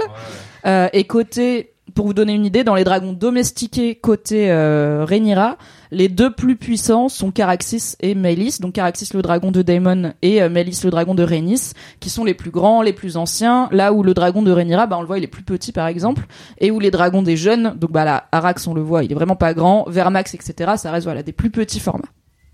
Qui choisit le nom des dragons? Probablement Daemon et ses potes Targaryens euh, zinzou. C'est pas genre. Qui quand- choisit le nom des enfants en même temps, c'est ça- c'est pas mieux quoi. Non, d'accord. Parce que Moondancer, par exemple, c'est magnifique. Oui oui non, il y en a qui ont des beaux noms et puis il y a Vermitor. Ouais, voilà. Ça, c'est vraiment, voilà. C'était plus par rapport à ça. Je voulais pas le nommer. On n'est pas là pour faire du non-shaming, mais Vermitor, c'est nul. Donc en soi, on est à quand même plus d'une dizaine de dragons côté Rhaenyra et euh, c'est parce qu'en fait se marier avec le zinzin des dragons ça aide et seulement trois dragons côté Alicent et on sait que Alicent n'est pas hyper fan des dragons. Elle dit à Aemond quand il est petit euh, ton obsession pour ces bêtes dépasse l'entendement alors que genre c'est un Targaryen ton fils évidemment qu'il est obsédé par les dragons. Donc euh, on est on sait pas encore à quel point ils sont à l'aise avec ça côté King's Landing mais ils ont trois dragons avec des riders. Mais euh, corrige-moi si je me trompe. Mais donc côté euh, noir, on a donc 10 dragons pour l'instant. Ouais. Et côté green, on en a que 3. Mais si j'ai bien suivi, enfin on- à peu près en gros, voilà, l'idée c'est que les noirs en ont plus que les verts. Mais côté vert, si j'ai bien compris, ils ont beaucoup plus d'effectifs en termes d'hommes. Oui, oui, Voilà. oui. Là, euh, pour le coup, euh, l'autre aspect de cet épisode, c'est bien sûr euh, la diplomatie et les armées, parce qu'une guerre ne se gagne pas qu'avec des dragons, même si ça aide beaucoup. Euh, et effectivement, en fait, euh, la team verte, donc la team Alicent, a beaucoup plus d'or, puisqu'ils ont l'or de la couronne, Oui, protégé oui, par euh, Thailand Lannister, qui est le grand argentier, et qui, dans l'épisode précédent, a dit, au moment où du conseil de Viserys est mort, on va faire notre plan pour mettre Aegon sur le trône, euh, il y a un aspect, on va diviser l'or de la couronne en plusieurs parties, on va en envoyer une partie à Castral Rock, c'est sympa, on va vous le garder, etc. Pour si jamais Rhaenyra elle arrive, qu'elle ait pas l'or, qu'elle ait pas accès à l'or de la Ah, couronne. yes, Donc ouais, il y a ouais. aussi des bails financiers, diplomatiques, il y a des armées qui se réunissent, et la mission de Lucerys, euh, c'est bien qu'un petit dragon ne suffit pas, il faut aller rappeler aux Baratheons, qui sont officiellement, en tout cas, Team Rhaenyra, puisque le père de Boros Baratheon était très très euh, en soutien de Rhaenyra et du choix de Viserys de la nommer héritière, parce qu'on va avoir besoin d'armées, et que comme dit Rhaenyra en écho à Daenerys, euh, elle ne veut pas régner sur un royaume de cendres et d'os, donc c'est bien beau les dragons, mais l'idée c'est pas d'aller raser King's Landing, il va falloir qu'on y aille avec des soldats, il y a aussi un aspect, Corlys il dit en fait on contrôle les stepstones, donc les voies maritimes et commerciales, donc en fait on peut, l'idée c'est aussi d'assiéger King's Landing, pas seulement avec des dragons, mais avec des armées et des flottes pour forcer euh, Alicent et son équipe à se rendre sans avoir à raser la ville. Donc effectivement, euh, pour l'instant Alicent a plus d'hommes et plus d'argent. Mais surtout par rapport à tout ce truc de Corlys qui réfléchit d'un point de vue hyper euh, technique-militaire. Parce que un des trucs que tu disais beaucoup sur la série, c'est qu'on reste beaucoup dans les grandes familles, chez les nobles et tout. On a vu le peuple qui a assisté au couronnement parce que littéralement on lui a mis une grosse claque derrière la tête, on lui a dit tu vas regarder le roi. Mais vraiment, en fait, si King's Landing se fait assécher et assoiffer, rien n'empêche qu'il y ait une révolte populaire. C'est ça l'idée aussi, c'est en fait euh, Alicent et son équipe vont être obligés de se rendre euh, parce que bah, le peuple sera en train de mourir de faim et que historiquement, quand ton peuple meurt de faim, il a pas, il est un peu en mode mettez qui vous voulez sur le trône, on s'en fout, on veut du pain. Et euh, dans la mythologie des dragons, ils adorent l'or. Ils non, adorent non, les... non, il y a pas du tout ce côté. C'est pas Smog euh, dans Tolkien. Ils ont les dragons n'ont pas de- d'intérêt pour les choses humaines. euh, ils aiment pas l'or, ils aiment pas les palais. Ils ont pas ce que tu vois Smog il parle et tout. C'est c'est plus des animaux magiques que euh, que des. Ils s'en foutent de l'or. euh, ils vont faire quoi? Ils vont acheter quoi avec? Alors on a un peu, ils sont un peu intelligents et notamment à la fin de Game of Thrones, euh, le dragon de Daenerys brûle le trône de fer dans une scène symbolique qui donne à penser que peut-être il comprend l'intérêt de cette chaise piquante, mais ça, on peut aussi l'interpréter comme euh, un, un bon timing quoi finalement. C'est pas forcément conscient de sa part. Prochaine question, Doudou? C'est parti Ça va être un si long épisode. J'étais là, peut-être on va être tight, on va faire une heure, une heure et demie. Pas du tout, on est déjà à 49 minutes et on a fait quatre questions, je pense. Le show, ça veut dire la série en américain, est plutôt pro-black, entre parenthèses, Rhaenyra. Vous pensez que ça peut shifter, ça veut dire changer en américain. Vous vous voyez soutenir les Greens. Ok, je sais pas qui a posé cette question, mais je suis trop contente. Euh, je pense que comme l'a beaucoup rappelé euh, Teki dans tous ses podcasts et tous ses lives super intéressants, c'est que la force de Game of Thrones, c'est que ce ne sont que des zones grises et que bien qu'on ait des affinités avec des clans, euh, c'est un peu dur de euh, d'être 100% derrière les uns ou les autres, sachant qu'en plus les clans sont quand même constitués de personnages assez disparates. Enfin, je veux dire, enfin chez les Blacks, il y a quand même euh, Daemon et il y avait Viserys qui sont euh, un petit peu euh, les deux faces euh, d'une même pièce. Euh, je pense, alors moi personnellement, c'est très dur. Je n'ai pas de camp. Parce que, comme j'ai dit, ce qui m'avait beaucoup plu, c'est que c'était une série de femmes. Et en fait, je crois que mon camp, c'est Rhaenyra et Alicent. Je trouve que les ac ben, euh, l'actrice qui fait, euh, les actrices qui ont joué euh, Alicent et l'actrice et l'actrice euh, qui a joué, qui joue euh, euh, Rhaenyra, merci, sont absolument incroyables. Je trouve que Alicent est un excellent personnage. J'ai énormément d'empathie et de haine pour elle parce que tu vous l'avez beaucoup débriefé, mais je trouve qu'elle est d'une complexité incroyable et je comprends sa peur, je comprends son amour. Il y a beaucoup de choses que j'aime pas chez elle. Je trouve que Rhaenyra a une progression un petit peu différente parce qu'elle s'adoucit un petit peu avec l'âge, parce qu'elle a aussi un rapport à la maternité qui est très très différent. Euh, je, je crois que en fait, mon camp c'est elle. Et c'est ce qui va me faire le plus souffrir. Donc, elle au pluriel. Elle, C'est oui, le lien elle qui unit ces deux C'est le, le lien qui les unit. Dieu sait que je pense des choses du lien qui les unit. On en parlera. On aura l'occasion. Il y a une question qui nous mènera à en parler. Je sais pas. Parce que c'est convivial. Euh, je, après, ça, en fait, est-ce que ça peut shifter? Mais ça shift tout le temps. Ça shift tout le temps quand Damon, euh, je suis désolée, mais quand Damon il fait le connard, ben c'est dur d'être pro-black. Quand euh, quand Alicent euh, fout euh, son son protège-slip humain qui lui sert de fils sur le trône, alors qu'en plus elle en a pas envie. Oui, on a plus envie d'être pro-black. En fait, ça shiftera tout le temps parce que y a, y a pas de camp, parce qu'en fait, comme tu dis, ils sont, enfin, c'est un Ouroboros, ils sont maudits par eux-mêmes. Ils sont leur propre prophétie autoréalisatrice et autodestructrice. Auto-réalisatrice. Vous, vous l'avez Vous pouvez me citer là-dessus. Voilà, c'est très très dur d'être pro-green quand tu vois cette brosse à chiottes qui est auto, qui arrive en mode, euh, on fait des efforts, vraiment. Hum. Ok, donc, pour toi, ça shiftera tout le temps. je l'intérêt c'est le, enfin l'important c'est le Et lien. je suis euh, pas tout à fait d'accord avec le fait que ce soit plutôt pro-black, parce que je pense qu'on nous montre beaucoup de choses euh, assez dures à accepter chez les blacks. Ok. Bon, en vrai, moi, je suis un peu dans cette team-là. Je suis un peu dans la team. Il n'y a pas vraiment de bon ou de mauvais camp ou de. Moi, je suis un peu ça comme un match de foot. Euh, Toi des- qui adore le foot, bien ah sûr. bah moi évidemment, mais euh, 4-4-2, C'est faux. euh, goal volant, tout ça. Non non, mais en vrai, moi je, je suis un peu ça comme un, un match de foot et j'aime bien voir justement là depuis deux trois épisodes un peu les forces se réunir d'un côté et de l'autre. Genre ils préparent le combat, tu vois tout le monde se réunir en mode ok on va faire ça, on va faire ça machin. Euh, moi mon camp c'est Damon. Euh, je suis derrière Damon, euh, même si je sais que vraiment pour reprendre euh, Doudou, euh, c'est vraiment un connard fini. Genre euh, je le déteste, mais j'adore le, le détester.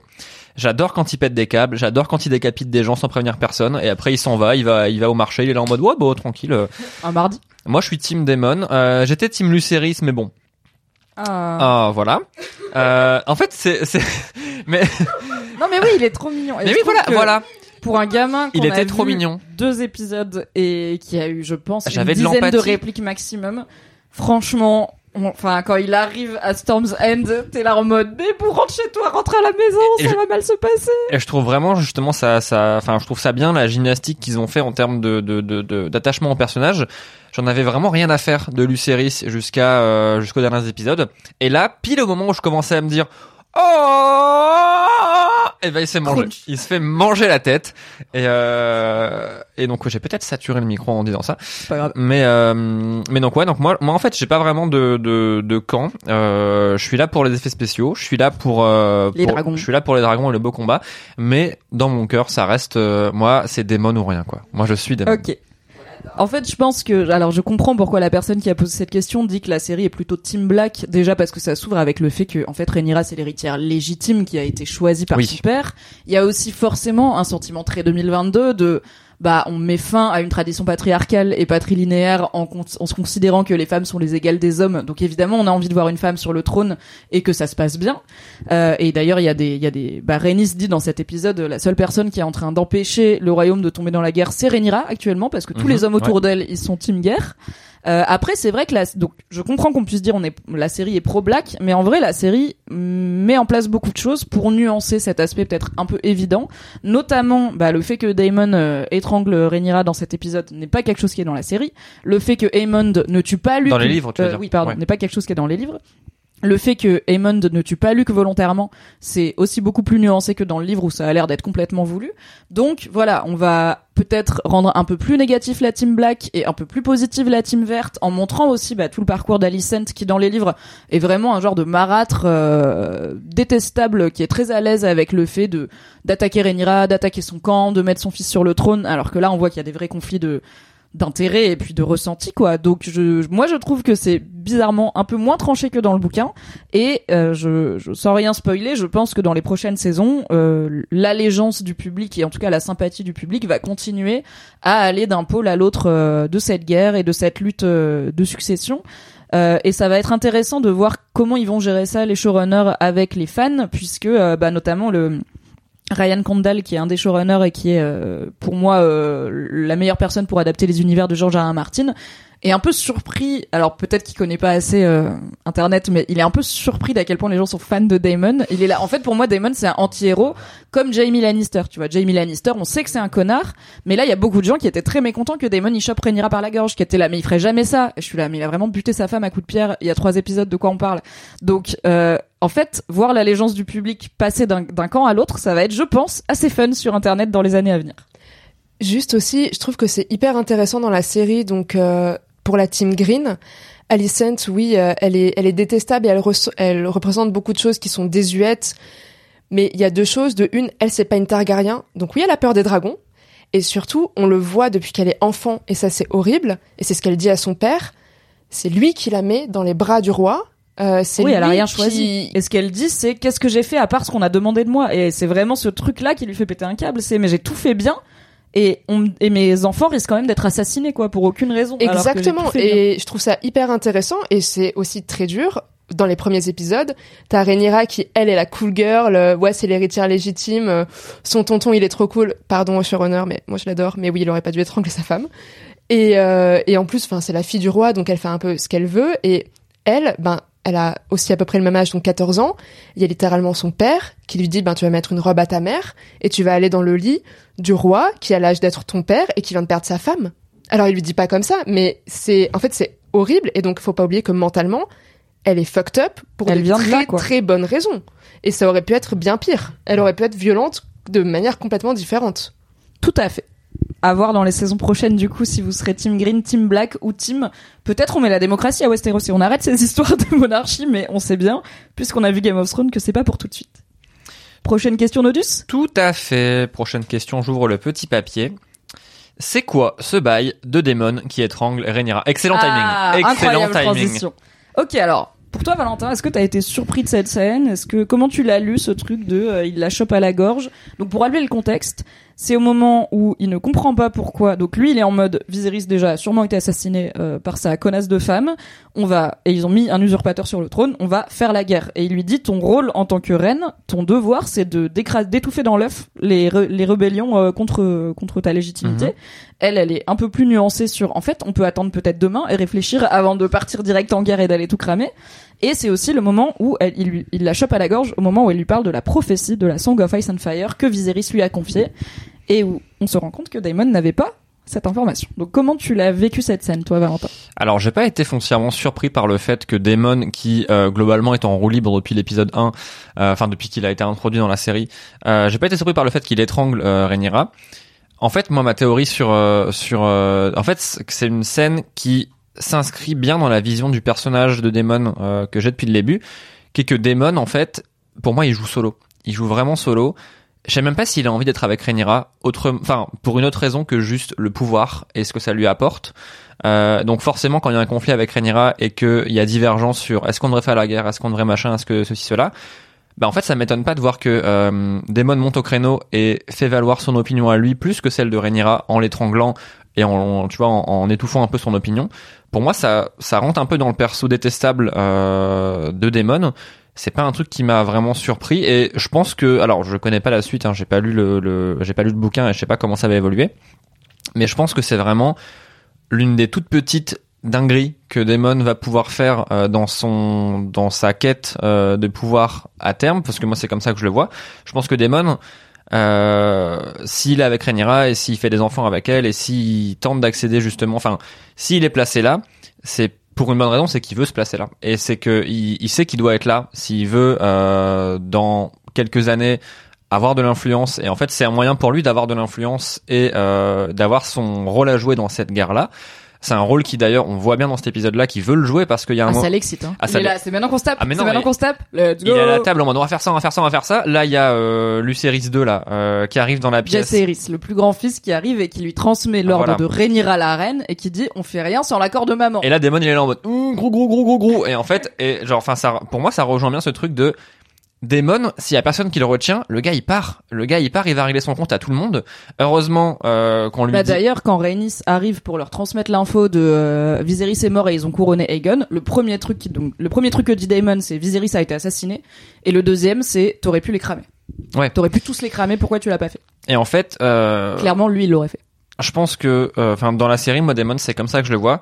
C'est la variable la plus aléatoire du camp euh, du camp noir. Genre enfin même même en fait de tous les persos. C'est la wildcard. C'est vraiment la wildcard et c'est tellement la, la wildcard que heureusement qu'il y a des persos pour le retenir et heureusement en fait il a il a quand même décapité quelqu'un, il a tué sa sa meuf euh, de coups de pierre. Premier épisode, il était chef de la garde de la ville et euh, on l'a vu euh, faire un coup, euh, justement une action coup de poing contre l'insécurité et le sentiment d'insécurité à Mhm. King's Landing, en réunissant plein de gens pour des procès extrêmement expéditifs et en castrant des gens euh, qui considéraient comme des violeurs, en coupant des mains de voleurs, etc. Mais on voyait bien qu'il y avait, c'était une parodie de justice et c'était juste de la violence Ouais, et de la ouais. terreur, quoi. C'est l'introduction qu'on a eue du personnage. Et ça m'étonnerait pas qu'à terme, il aplatisse, euh, bon alors pas littéralement parlant, heureusement, mais qu'il aplatisse vraiment Rhaenyra pour faire valoir ses, ses opinions à lui et son et sa personne à lui. En fait, je pense que fondamentalement, il s'en fout de Rhaenyra. Euh, c'est un peu la théorie que j'en ai. Euh, même si voilà, il y a les liens du sang, etc. On rappelle qu'il y a quand même une scène où genre euh, épisode 3 ou 4 quand ils sont dans le dans la maison close là et que ils ont euh, ils commencent à avoir un début de rapport et tout.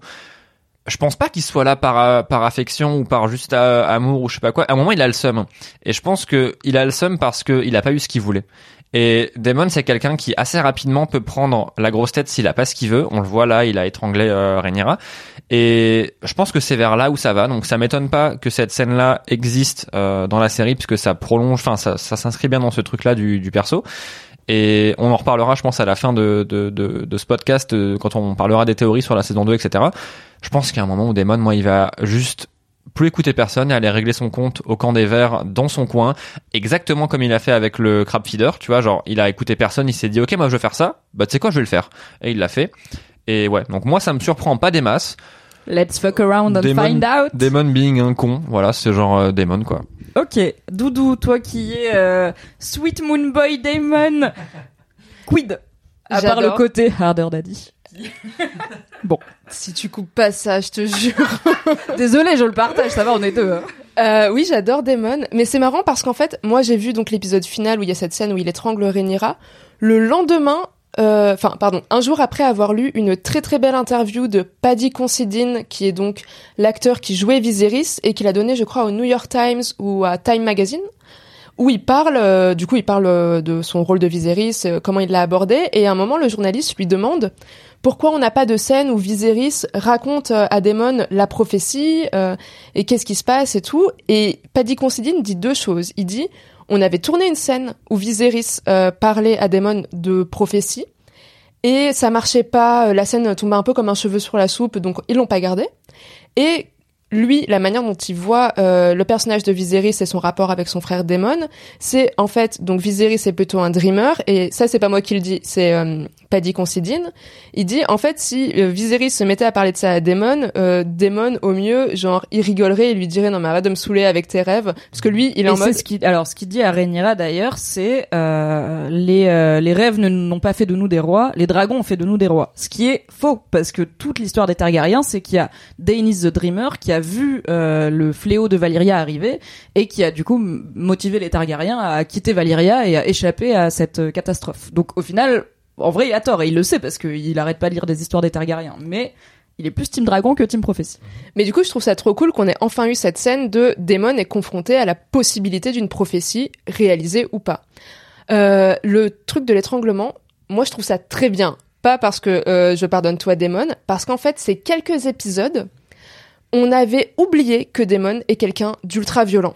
La- L'acte de violence qu'on a eu, c'est quand il a décapité le frère de Corlys, mais il le fait après que le frère de Corlys ait porté atteinte à sa femme. Il a insulté sa meuf. Oui, et se soit rendu coupable de haute trahison. Oui, en vrai. voilà. Et on voit bien que politiquement, il n'y a pas de conséquences parce que ce, en vrai, cet assassinat était justifié. là, les derniers instants, enfin les derniers euh, dernières scènes de démon qu'on avait avant cet épisode, c'était un peu papa gâteau euh, va en, va en village famille vacances euh, avec sa famille. Je suis là, en fait, comme tu dis, le, le mec a fait des grosses descentes de flics. euh, premier épisode, il a commis un féminicide euh, de sang-froid. Pour la seule raison qu'il aimait pas sa femme. Voilà. C'est juste qu'il l'appréciait pas, quoi. Vraiment. Et parce que c'était pas une Targaryen. Il voulait changer, bah, voilà. Et qu'il voulait avoir le champ libre pour euh, potentiellement je- Rhaenyra. Moi, je trouve ça important de rappeler la, la dangerosité, mais extrêmement pragmatique et grave, de ce personnage qui reste quand même un homme sur une femme.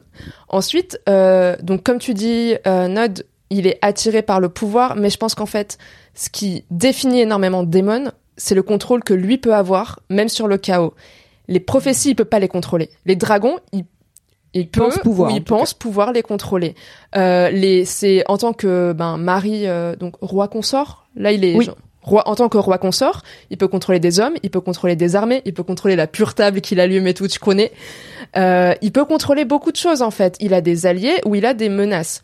Les prophéties, il peut pas les contrôler et en fait, ce qu'il peut pas contrôler, ça lui fait peur. Ok. Et, euh, et je pense qu'en fait, c'est une réaction d'homme violent qui a peur que son contrôle soit remis en question. C'est comme ça que je l'ai vu. Eh ben écoutez, moi j'ai des analyses des créateurs de la série et de euh, Emma Darcy qui joue euh, Rhaenyra et qui nous explique comment cette scène a été créée. Donc en premier, Ryan Condal, le créateur de la série, qui dit euh, c'est un moment qui, a- qui est à la fois surprenant et choquant pour Damon en tant que personnage, mais aussi un de ces trucs qu'on prépare en fait depuis le début de la saison, avec voilà comme vous dites différentes scènes qui quand même nous montraient que c'est pas euh, le mec le plus sympa. Euh, Damon, tout en étant euh, bien sûr un personnage extrêmement complexe, charismatique et très intéressant, est aussi capable de choses très sombres et ça ne fait que bouillonner sous la surface et c'est prêt à émerger à tout moment. Euh, quand il apprend que Viserys n'a pas assez cru en lui comme en tant que potentiel héritier du trône euh, pour lui passer cette information, donc cette prophétie, et qu'il l'a juste transmise à Rhaenyra, ça le brise. Il aimait son frère profondément, il lui faisait confiance malgré tous les problèmes qu'ils ont eus, et Viserys n'a jamais partagé ça avec lui. Il a gardé Daemon euh, in the dark, donc il lui a pas dit, et ça brise Daemon. Au lieu de réagir euh, avec du deuil ou de la tristesse, euh, il réagit avec de la rage et il se défoule sur Rhaenyra. La donc ça c'est Ryan Condal qui analyse cette scène. La réalisatrice de l'épisode dit euh, ce moment où il lui chope la gorge, donc c'est Sarah Hess. Ce moment où il lui chope la gorge euh, s'enracine dans euh, de la colère euh, qui garde au fond de lui. Quand bien même Damon aime Rhaenyra, donc pour la pour la réalisatrice, il aime Rhaenyra, il a perdu son potentiel héritage au trône et donc son potentiel titre quand Rhaenyra a été nommée héritière. C'est le grand conflit dans le cœur de Daemon. Et quand Viserys meurt, Rhaenyra du coup euh, peut euh, bah, récupérer ce qui, dans sa tête à lui, Daemon, était quand même son droit légitime à la base. Et elle peut aussi euh, avoir de l'autorité sur lui et elle n'est pas en train de faire ce qu'il pense qu'elle devrait faire. Il se sent donc trahi et comme on le sait déjà, il est violent, il est impulsif et ça c'est pas des choses qui passent en fait, euh, c'est des choses qui font toujours partie de lui. Et, la réalisatrice dit je ne pense pas que c'est très surprenant pour Rhaenyra.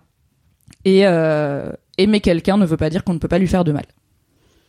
Donc ça c'est la réalisatrice et ensuite ok Emma Darcy qui joue du coup Rhaenyra dit euh, Matt Smith qui joue Damon et moi, on a beaucoup parlé de cette scène. On voulait euh, être sûr de bien la comprendre euh, à un niveau intime parce que on peut la voir comme un gros changement dans leur dynamique. Parce qu'il y a ça aussi qui a choqué les gens. Il y avait un peu un côté, ok, Damon il a tué sa femme qui était nulle, mais c'était pas une Targaryen. Genre Rhaenyra ça devrait être différent. Ce qui est déjà, je pense, une méconnaissance des dynamiques de violence conjugale. Où quand t'es un mec qui peut tuer une femme, généralement c'est pas, c'était pas la bonne femme et il suffit pas de trouver la bonne femme pour pas devenir violent. Mais ça c'est des, voilà, renseignez-vous sur les dynamiques de violence conjugale euh, pour en savoir plus. Euh, mais du coup, euh, la donc euh, Emma Darcy dit c'est quand même un grand changement dans leur dynamique. Euh, dans cette scène près de la cheminée, il y a deux choses qui se passent à la fois.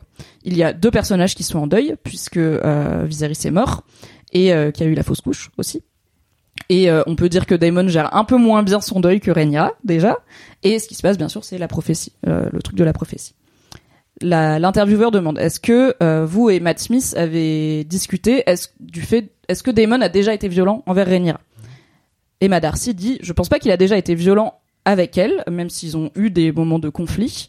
Euh, mais fondamentalement quand Rhaenyra comprend que Daemon n'était pas au courant de la prophétie elle gagne de la légitimité parce qu'elle comprend qu'elle a vraiment été choisie pour ça au point que Viserys ne l'a pas dit à Daemon et du coup, ça pose cette, il y a cette grande question pour Rhaenyra tout le long de la série qui est Viserys, tu m'as choisi et maintenant tu m'apprends pas à être reine. En fait, pourquoi tu m'as choisi? Du coup, elle était pas sûre de sa légitimité et de pourquoi elle avait été choisie. Et elle dit d'ailleurs à un moment quand elle est jeune, j'ai pas été, mon père m'a pas choisi. Il a choisi de pas prendre Daemon. En gros, il avait le choix entre Daemon et moi et Daemon est fou, donc il a pas pris Daemon. Mais du coup, j'étais le choix par défaut. Et là, elle comprend que non, il m'a vraiment choisi parce que la prophétie, il l'a pas dit à Daemon, il l'a dit à moi. Donc ça lui donne de la confiance et de la légitimité dans son rôle de, de reine et sa tâche qui est de garder le royaume uni en prévision de cette menace venue du nord qui arrivera un jour, on sait pas. Bon, nous on sait, mais elle, elle sait pas, elle a pas lu les livres. Damon comprend donc qu'il n'a pas été choisi et du coup c'est comme s'il se prenait une gifle euh, par-delà la tombe, une gifle posthume de son frère qu'il aime plus que n'importe qui d'autre dans la série, donc c'est la personne qu'il aime le plus. Et il peut dire qu'il croit pas aux prophéties, mais la vérité c'est que personne lui a jamais fait assez confiance pour lui en confier une. Voilà la lecture des différents euh, éléments de création de cette série sur cette scène. Euh, moi, je rejoins, euh, pour la faire brève, je rejoins ce que vous avez dit. C'est mon interprétation aussi. C'est un homme violent. C'est un homme violent envers les femmes. euh, on l'a déjà vu euh, spécifiquement. Euh, c'est un homme euh, qui n'a aucun contrôle de ses émotions, qui est à la fois dans un moment hyper compliqué de sa vie, qui est aussi en vrai il y, a y a un aspect un petit peu légitime. Alors évidemment pas à étrangler Rhaenyra, mais à sa colère, parce qu'il pense vraiment que Viserys a été empoisonné, assassiné, on sait pas trop par Alicent. Il y a un usurpateur sur le trône. Ses enfants à lui sont aussi en danger, et il a l'impression que Rhaenyra ne, ne prend pas assez au sérieux cette menace. Donc il y a un vrai truc d'urgence de, en fait, c'est pas les naninanas des prophéties, là, on va faire la guerre. Mais la vérité, c'est qu'il a aussi le seum, parce qu'on lui avait pas confié la prophétie. Next question. C'est Alors. Eh, Pardon. Pourquoi est-ce que Rhaenys ne s'agenouille pas devant Rhaenyra J'adore cette question. Donc il y a deux scènes où on voit Rhaenys euh, faire bande à part. Il y a le couronnement de Rhaenyra où on voit tout le monde s'agenouiller sur Dragonstone et Rhaenys reste debout. Et il y a une autre scène où Rhaenyra rentre avec sa couronne dans la fameuse salle avec la grande table et où tout le monde s'incline. Donc pas euh, fait pas une foule un full agenouillement mais s'incline. Et Rhaenys elle est là. Jolie la déco, hein, sympa.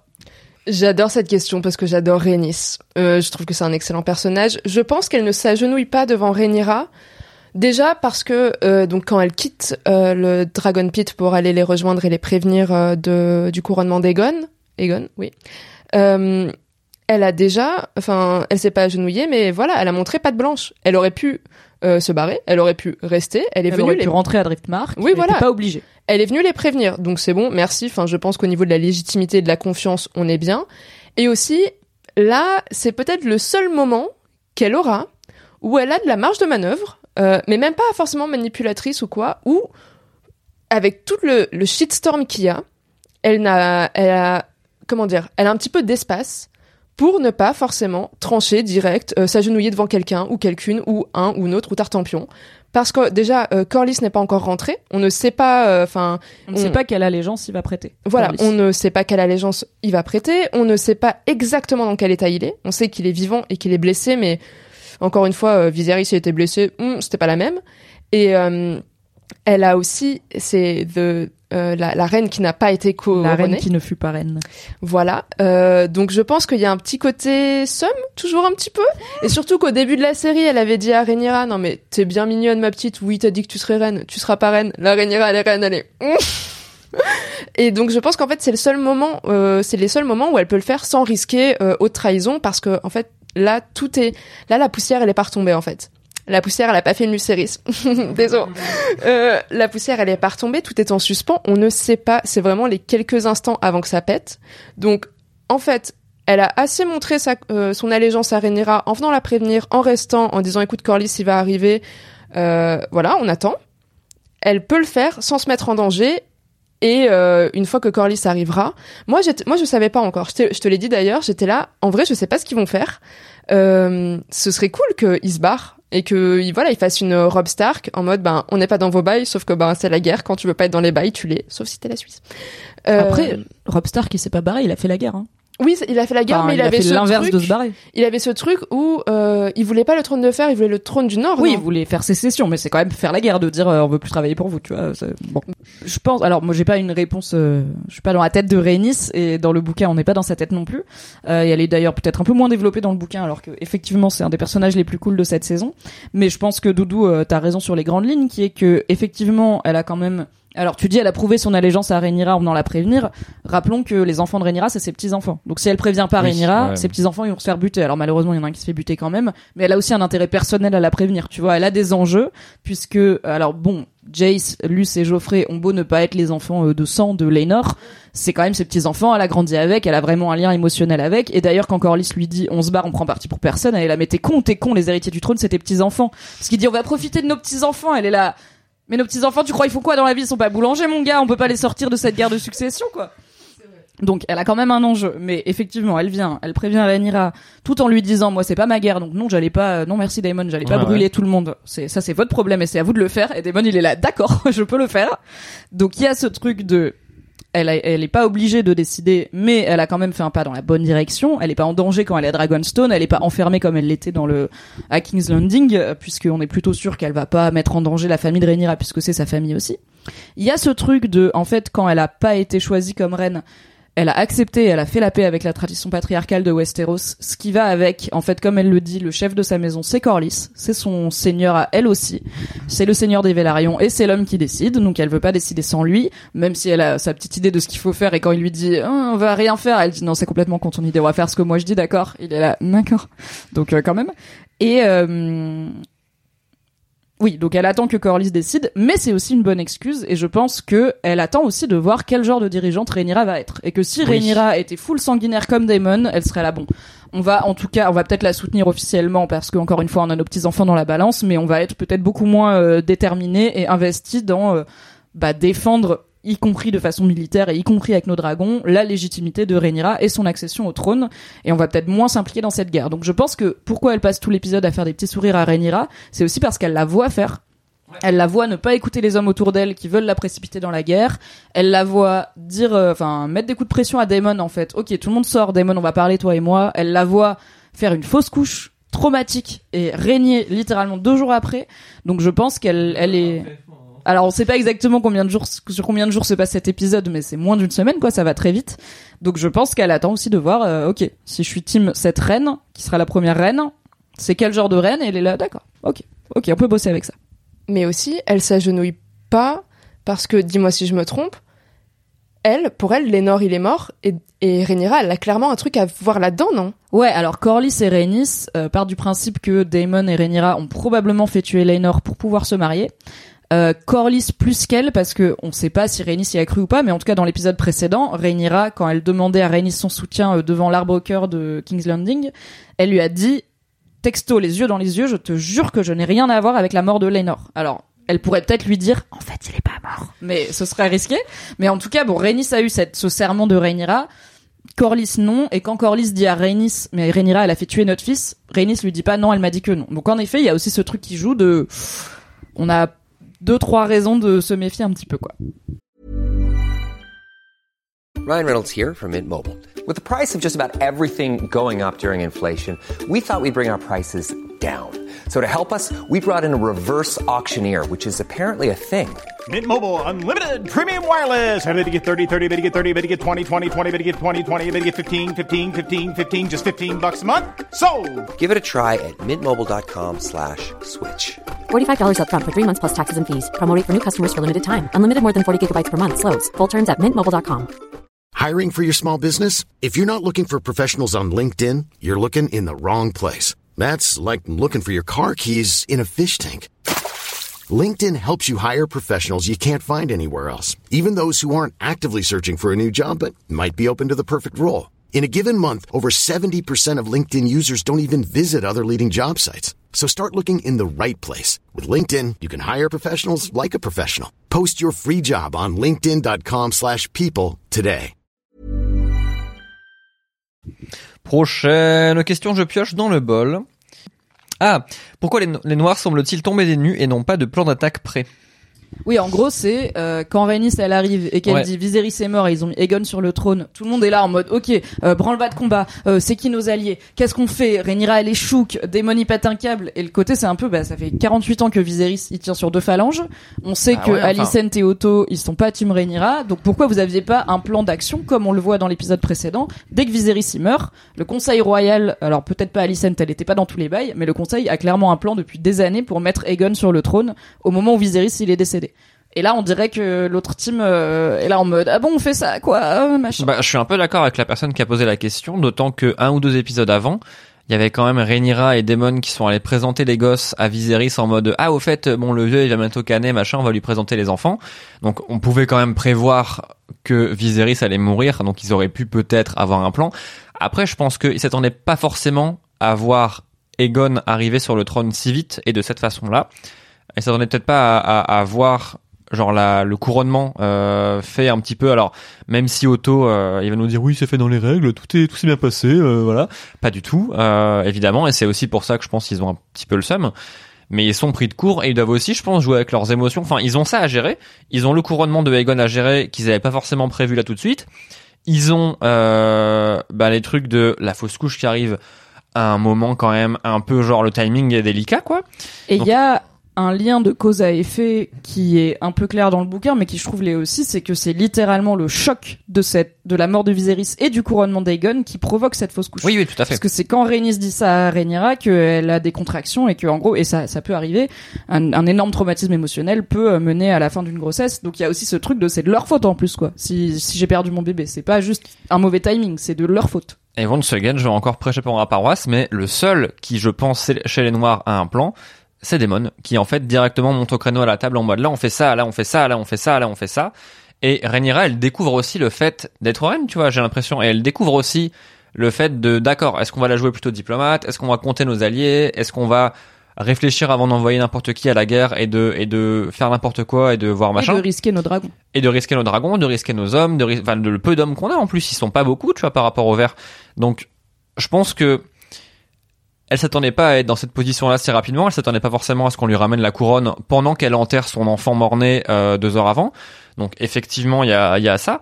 Je pense que c'est aussi ouais une période où ils sont tous pris un peu de vitesse et euh, Damon, lui, il a l'air de vouloir démarrer au quart de tour, mais c'est pas forcément le cas de tout le monde. Et, et ouais, donc je pense, enfin ouais, non, c'est je pense qu'ils sont pris un petit peu de, de, de vitesse parce qu'ils s'attendaient pas à vivre tout ça au même euh, moment. Il y en a qu'un que j'ai l'impression que ça satisfait, c'est Damon, mais le reste, ils sont un peu dans un sale mardi, quoi.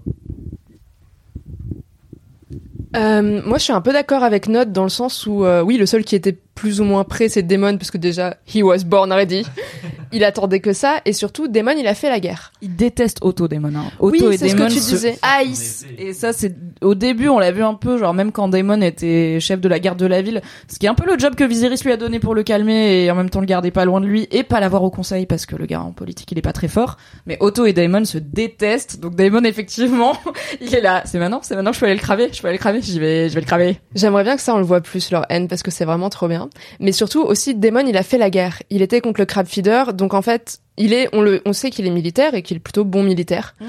Euh, je pense que s'il n'avait pas de plan, c'est que, ben, déjà, comme tu dis, euh, Rhaenyra, elle sait pas être reine, enfin, ça lui tombe un peu dessus. Euh, Aegon, on l'a foutu sur le trône, enfin, vaste blague. Et euh, il y a ce truc où j'ai l'impression, c'est peut-être bête ce que je vais dire, mais que en fait ils étaient pas préparés. Ben c'est peut-être très targaryen de leur part. Viserys, il avait le dernier truc où il était là, c'était un, un grand dîner, tout le monde est copains et tout. On s'est arrêté sur cette note-là. Et Viserys, c'était donc le roi qui prend pas de décision.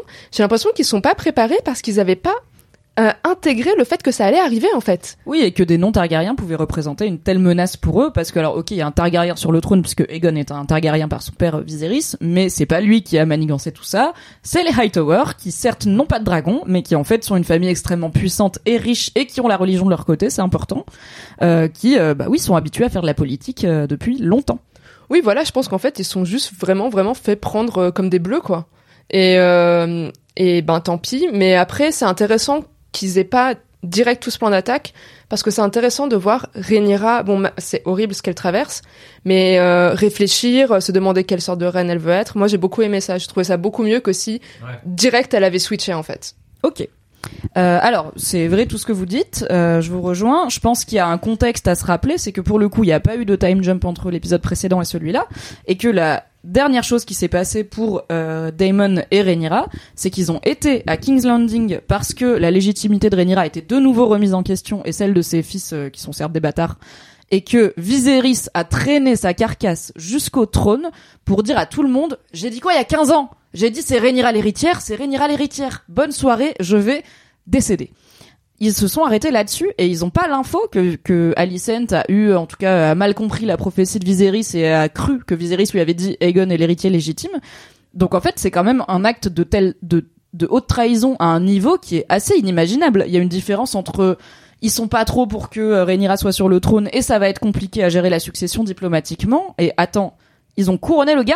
Ils ont couronné le gars, c'est quand même une audace, c'est fou quoi. Donc effectivement, je pense qu'ils étaient pas prêts pour, comme tu dis, à ce que ça aille aussi vite.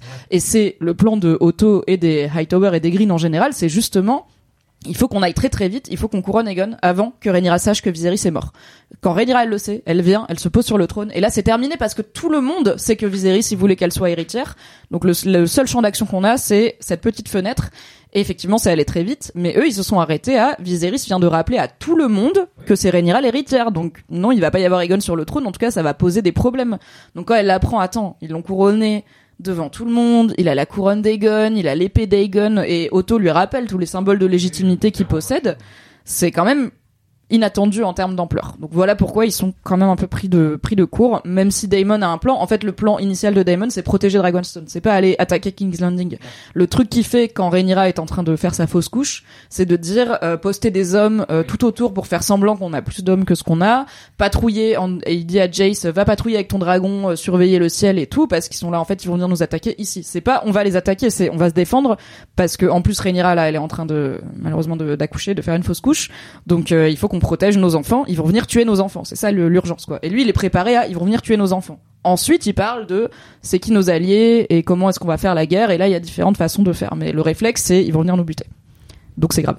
Mais en plus, ce que tu dis du plan d'Otto, il en parle, Damon, dans l'épisode, parce qu'il dit, en gros, s'ils viennent nous attaquer, ils vont nous attaquer, euh, je sais pas exactement le traduire en, en français, mais ils vont faire euh, un truc hyper rapide d'un coup. Ils vont nous défoncer parce qu'en fait, c'est la seule fenêtre qu'ils ont. Parce que nous, on a des dragons. S'ils nous prennent par surprise, on est mort. Et donc, c'est c'est exactement ça.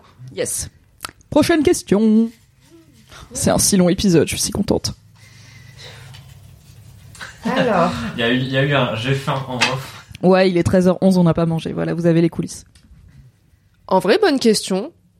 Mais Bravo là, à vous les viewers euh, qui Mais tu vas des bonnes nous aider, questions. Mimi. Comment Otto arrive si vite après Rhaenys Ah yes, bisous à Manu qui est le seul qui pose des questions pratico-pratiques de temps de trajet et c'est la première question qu'il m'a posée, c'est il y a quoi là, il a un TGV, comment ça se passe? En vrai, c'est une bonne question parce que du coup, on, on l'avait vu une seule fois Otto quand il était venu voir Damon parce qu'il avait piqué l'œuf et Damon il fait c'est bon, c'est bon, je te le rends, c'est bon. Mais ou- ouais, en fait, Rhaenyra les avait rejoints en dragon.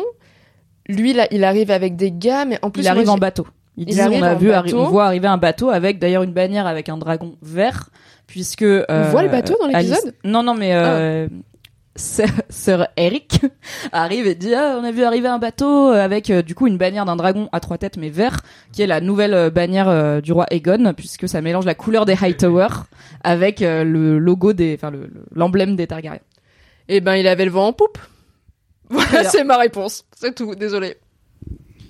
Bah, je pense que ça faisait partie d'un plan et c'est ce que Mimi a dit aussi euh, juste avant le truc de c'est le plan des Hightower etc. Je pense pas qu'il a attendu la fin du couronnement de Aegon pour partir. euh, lui à mon avis, Ah bah si, il était là euh, quand quand euh, Ah, yes, Rhaenys, ouais. euh, crache le couronnement, il est là et il fait des petits proutes euh, d'angoisse quand même parce que c'est un gros dragon. Hein. mais je pense que enfin tu vois à mon avis direct après, enfin ça faisait aussi partie de ce plan et de surprendre le camp des Noirs d'arriver si vite et d'arriver et de les prendre de vitesse et de peut-être pourquoi pas apprendre à à Rhaenyra que Viserys est dead, tu vois genre. À mon avis, il a dû partir direct après. Je sais pas comment. Je sais pas s'il a eu TGV Max ou quoi. Enfin, je sais pas comment ça se passe pour physiquement parlant arriver si vite puisqu'il a pas de enfin ils ont pas de ils montent pas sur un dragon auto, tu vois. Mais euh, mais en tout cas, je pense qu'il enfin c'était prévu qu'il arrive si vite et euh, et il sait très bien ce qu'il fait en arrivant si vite. Il sait très bien ce qu'il fait en mettant la presse sur le pont là, le fameux pont qu'on a déjà vu quelques épisodes avant. Il sait très bien ce qu'il fait. Après, par contre, physiquement parlant, je sais pas comment il s'est téléporté. Ça, c'est euh, Eh bien, on embrasse les nerds. Euh, déjà, je pense que ça, cette question, elle, elle symbolise quelque chose qui est que la géographie de Westeros c'est très peu clair dans la tête des gens. Oui. Et moi-même, je me réfère souvent à la carte dans le bouquin. En fait, Dragonstone et King's Landing, c'est vraiment pas loin. C'est à peu près euh, 600 km de, de, enfin, il y a une mer de 600 km à traverser. Après, tu peux passer par la côte, mais en fait, c'est pas si loin. Et alors. Alors les nerds ont calculé qu'il y a à peu près 600 km entre les deux et que les bateaux à l'époque euh, médiévale pré-industrielle pouvaient avancer à tant de nœuds par jour et qu'en gros ça représenterait un voyage de 72 heures, donc 3 jours, ce qui est bah, pas vrai, euh, va, impossible.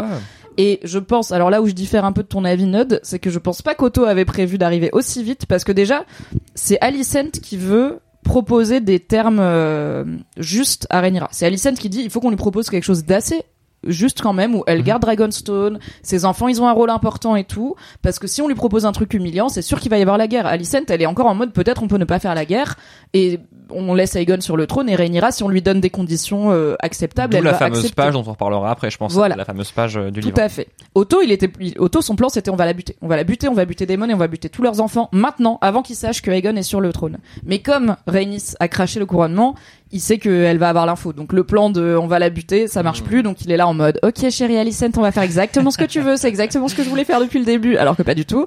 Et en fait, je pense qu'il part en catastrophe parce qu'il est là ah putain Rhaenys elle va leur dire, elle va avoir l'info. Je pensais que peut-être elle l'aurait que dans une semaine, mais en fait elle va l'avoir maintenant. Et du coup il trace en bateau. Ouais.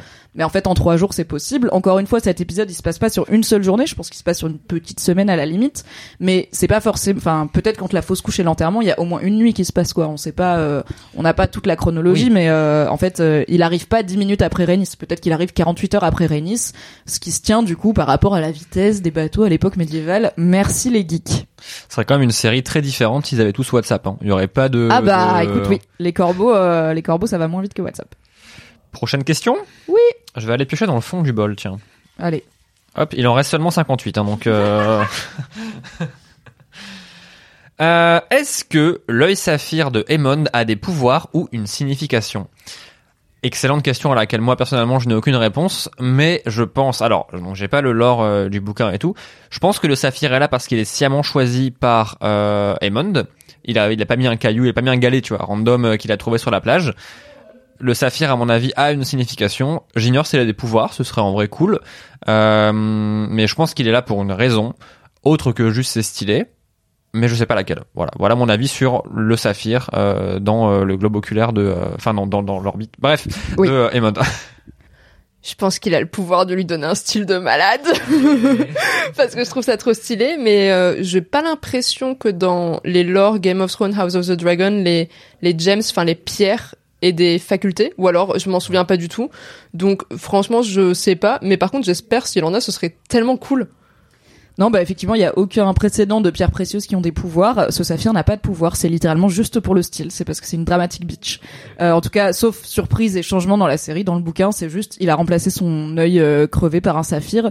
J'étais pas sûr qu'ils le mettent dans la série parce que je trouve que c'est quasiment méchant d'animé, méchant de shonen. C'est pas hyper réaliste. Et je sais que c'est une série où il y a des dragons et tout, ok, mais en fait, je comprends littéralement pas comment c'est physiquement possible sans finir avec une infection horrible et dégueulasse. Euh, c'est quand même un fils de, de roi, euh, donc il a des maîtres, etc., qui a priori vont lui dire c'est peut-être une idée stylée dans ta tête, mais c'est complètement con, on va pas faire ça.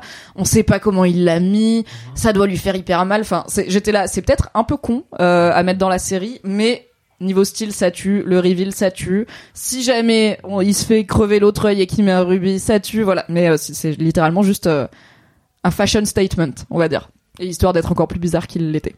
Et c'est dans le livre aussi. Oui. Trop bien. Alors, prochaine question. Euh, T'as trop bien plié les papiers, Mimi. Oui, pour pas que vous puissiez lire à travers et choisir vos questions. Parce que je te connais, toi, t'allais prendre toutes les questions avec des mônes. Est-ce que les... Wesh, non. oui. Est-ce que les yeux de Rhaenyra changent de couleur durant l'épisode? Ouais, c'est qu'une personne m'a posé cette question et j'étais là, bah, je vais quand même y répondre du coup. euh, Ben, alors, j'ai pas l'impression. En plus, on voit beaucoup son visage. Par contre, elle change beaucoup d'endroits à Dragonstone et notamment de lumière entre la lumière de la table, la lumière de la cheminée. Des fois, elle est, elle est à l'extérieur. J'ai l'impression qu'Emma Darcy a des yeux bleus, mais un peu bleu perlé. Donc, j'ai plus l'impression que c'est des reflets. Euh, voilà ma réponse. c'est tout. Non, bah effectivement, les, les yeux de Rhaenyra ne changent pas de couleur. Alors, elle a effectivement un regard beaucoup plus sombre à la fin, mais euh, c'est pas les yeux qui changent de couleur. Je me dis que ça vient peut-être de. Alors, c'est pas Rhaenyra, mais quand Daemon il chante à Vermithor, il y a un, un- une alternance de leurs pupilles. Ouais. L'œil, la pupille de l'homme et la pupille du dragon se mêlent un petit peu. On voit le reflet du dragon dans l'œil de Daemon. Voilà, et quand euh, Rhaenyra euh, fait sa fausse couche, il y a des plans euh, d'insert très rapides de son dragon à elle, Cyrax, qui mord. Un choix de réalisation que j'ai trouvé Alors d'ailleurs, pas forcément très ça clair. pour faire une mini parenthèse de deux minutes sur pourquoi ces inserts à la alien, euh, j'ai pas compris. En gros, c'est toujours l'idée de, de, de faire le lien entre humain et dragon, de peut-être rappeler que même si son dragon n'est pas là physiquement, il sent sa douleur. Et euh, peut-être que le dragon, du coup, Cyrax, euh, dans son enclos ou je sais pas où il est, il sent que Rhaenyra est en train de souffrir et de, de, de perdre un enfant. Euh, et puis aussi, je pense que c'est une façon de représenter la, la douleur qu'elle sent. C'est une, une morsure, une brûlure. C'est très viscéral, hein, euh, c'est ouais, voilà, brutal, c'est très- ouais. On a l'impression que c'est un dragon qui lui mord les entrailles. Et je pense que c'est ça qu'elle ressent, c'est qu'elle a l'impression qu'il y a un dragon qui lui mord les entrailles. Et on aura une question plus tard sur le, le bébé euh, auquel elle, elle donne naissance et euh, est-ce qu'il est difforme ou pas. Mais du coup, non, ses yeux ne changent pas de couleur. Alors dans le bouquin, les Targaryens ont les yeux mauves, ce qui est un peu genre pour le coup trop shonen, donc ils l'ont pas fait. Ouais, trop beau, mais bon, quand j'avais 12 ans, j'écrivais vraiment des trucs où genre, et là, elle a les cheveux argentés, les yeux mauves, donc je suis là vraiment genre, genre à Martine, moi, à 12 ans. C'est pas vraiment vrai, pardon. Parle pas quand t'as pas de micro. Ça sert à rien. Ok. Les yeux de Rhaenyra ne changent pas de couleur. Mais comme quelqu'un m'a demandé, je me suis dit, on va quand même y répondre. Let's go Nodus. C'est la prochaine question. Pourquoi ne pas avoir commencé la série à la conquête d'Egon? Attends. Ah, La conquête de Westeros par Aegon. En gros, l'idée, c'est quitte à faire une série sur les Targaryens, pourquoi pas faire une série sur le moment où ils arrivent conquérir Westeros et pourquoi choisir de faire cette histoire de succession où en plus, bah, c'est 150 ans avant Game of Thrones, donc nous, on sait que entre guillemets, peu importe ce qui se passe, on sait qu'à la fin, de toute façon, les Baratheons, ils vont ken les Targaryens et finalement, est-ce qu'il y a vraiment de l'enjeu, tout ça, quoi. dans le alors j'ai pas forcément d'éléments de réponse, mais peut-être que en te posant une question, ça m'aiderait à comprendre un peu plus. Ce qu'on a vu là, donc la saison 1 de euh, House of the Dragon, dans le bouquin. Euh, C'est 80 pages. Non, mais je sais, c'est 80 pages, je sais que c'est pas beaucoup, mais ça se situe où? C'est le début du bouquin ou... Non, non, c'est pas le début. On a la conquête de Ok. Aegon et on a, euh, en gros, ça commence à comment Aegon a unifié les sept couronnes, donc les sept royaumes de Westeros, qui étaient pas tous d'accord. Et d'ailleurs là, Mhm. actuellement, Dorne n'est pas euh, sous l'égide du trône de fer. Dorne a résisté et est toujours indépendant et ne sera pas euh, rallié avant, il me semble, au moins 50 ou 100 ans. Euh, donc on a toute la conquête, comment ils ont rallié à la fois militairement et avec leurs dragons, mais aussi politiquement et culturellement et religieusement, comment ils ont fait des alliances et tout. Et ensuite on arrive à Viserys qui donne et du coup à ce- cette problématique de succession et à la danse des dragons. Mais euh, il y a beaucoup avant, il y a beaucoup après aussi. C'est 80 pages, un peu au milieu quoi. Disons, Ouais, mais euh, à la fin du premier tiers. Peut-être que du coup c'est une volonté de, enfin dans le bouquin du moins d'introduire euh, Aegon et de comprendre un petit peu plus les enjeux et les ficelles de pourquoi est-ce que ce perso va débarquer euh, à un moment. Mais sinon effectivement dans la série je ne, j'ai pas forcément d'éléments de réponse perso. Je sais pas si Doudou euh, t'as des trucs à dire là-dessus? Je pense que comme tu dis, ils ont fait le choix euh, pour cette série de vraiment euh, étaler dans la saison 1 la jeunesse de Rhaenyra et d'Alicent et Tutti Quanti. Ju- et Tutti Quanti euh, jusqu'à jusqu'à ce final post couronnement de Mini Aegon. Euh, tu peux pas mettre les deux en fait. Tu peux pas mettre deux choses aussi énormes. Et euh, Grand Aegon qui a conquis Westeros, c'est celui qui a cru à la prophétie de Valyria va mourir? Aegon n'est pas euh, venu de Valyria avec euh, les premiers les premiers Targaryens qui ont échappé au fléau. Il est né à Dragonstone, donc déjà sur Westeros, euh, mais c'est lui qui a décidé de conquérir Westeros et de l'unifier surtout. Ok, ben je pense qu'ils l'ont pas mis dans la série parce que c'est plus intéressant qu'on s'arrête sur les personnages qu'on va suivre et leur euh, genèse entre guillemets à eux et à leurs enjeux. Ouais, je suis assez d'accord. Je pense que déjà ils ont choisi une bonne histoire à raconter et aussi une histoire relativement restreinte. Alors là, on a l'impression parce qu'on vient de passer 15 ans avec ces personnages, mais encore une fois, la danse des dragons, qui est le vrai sujet de House of the Dragon, c'est assez court euh, dans l'histoire de Westeros.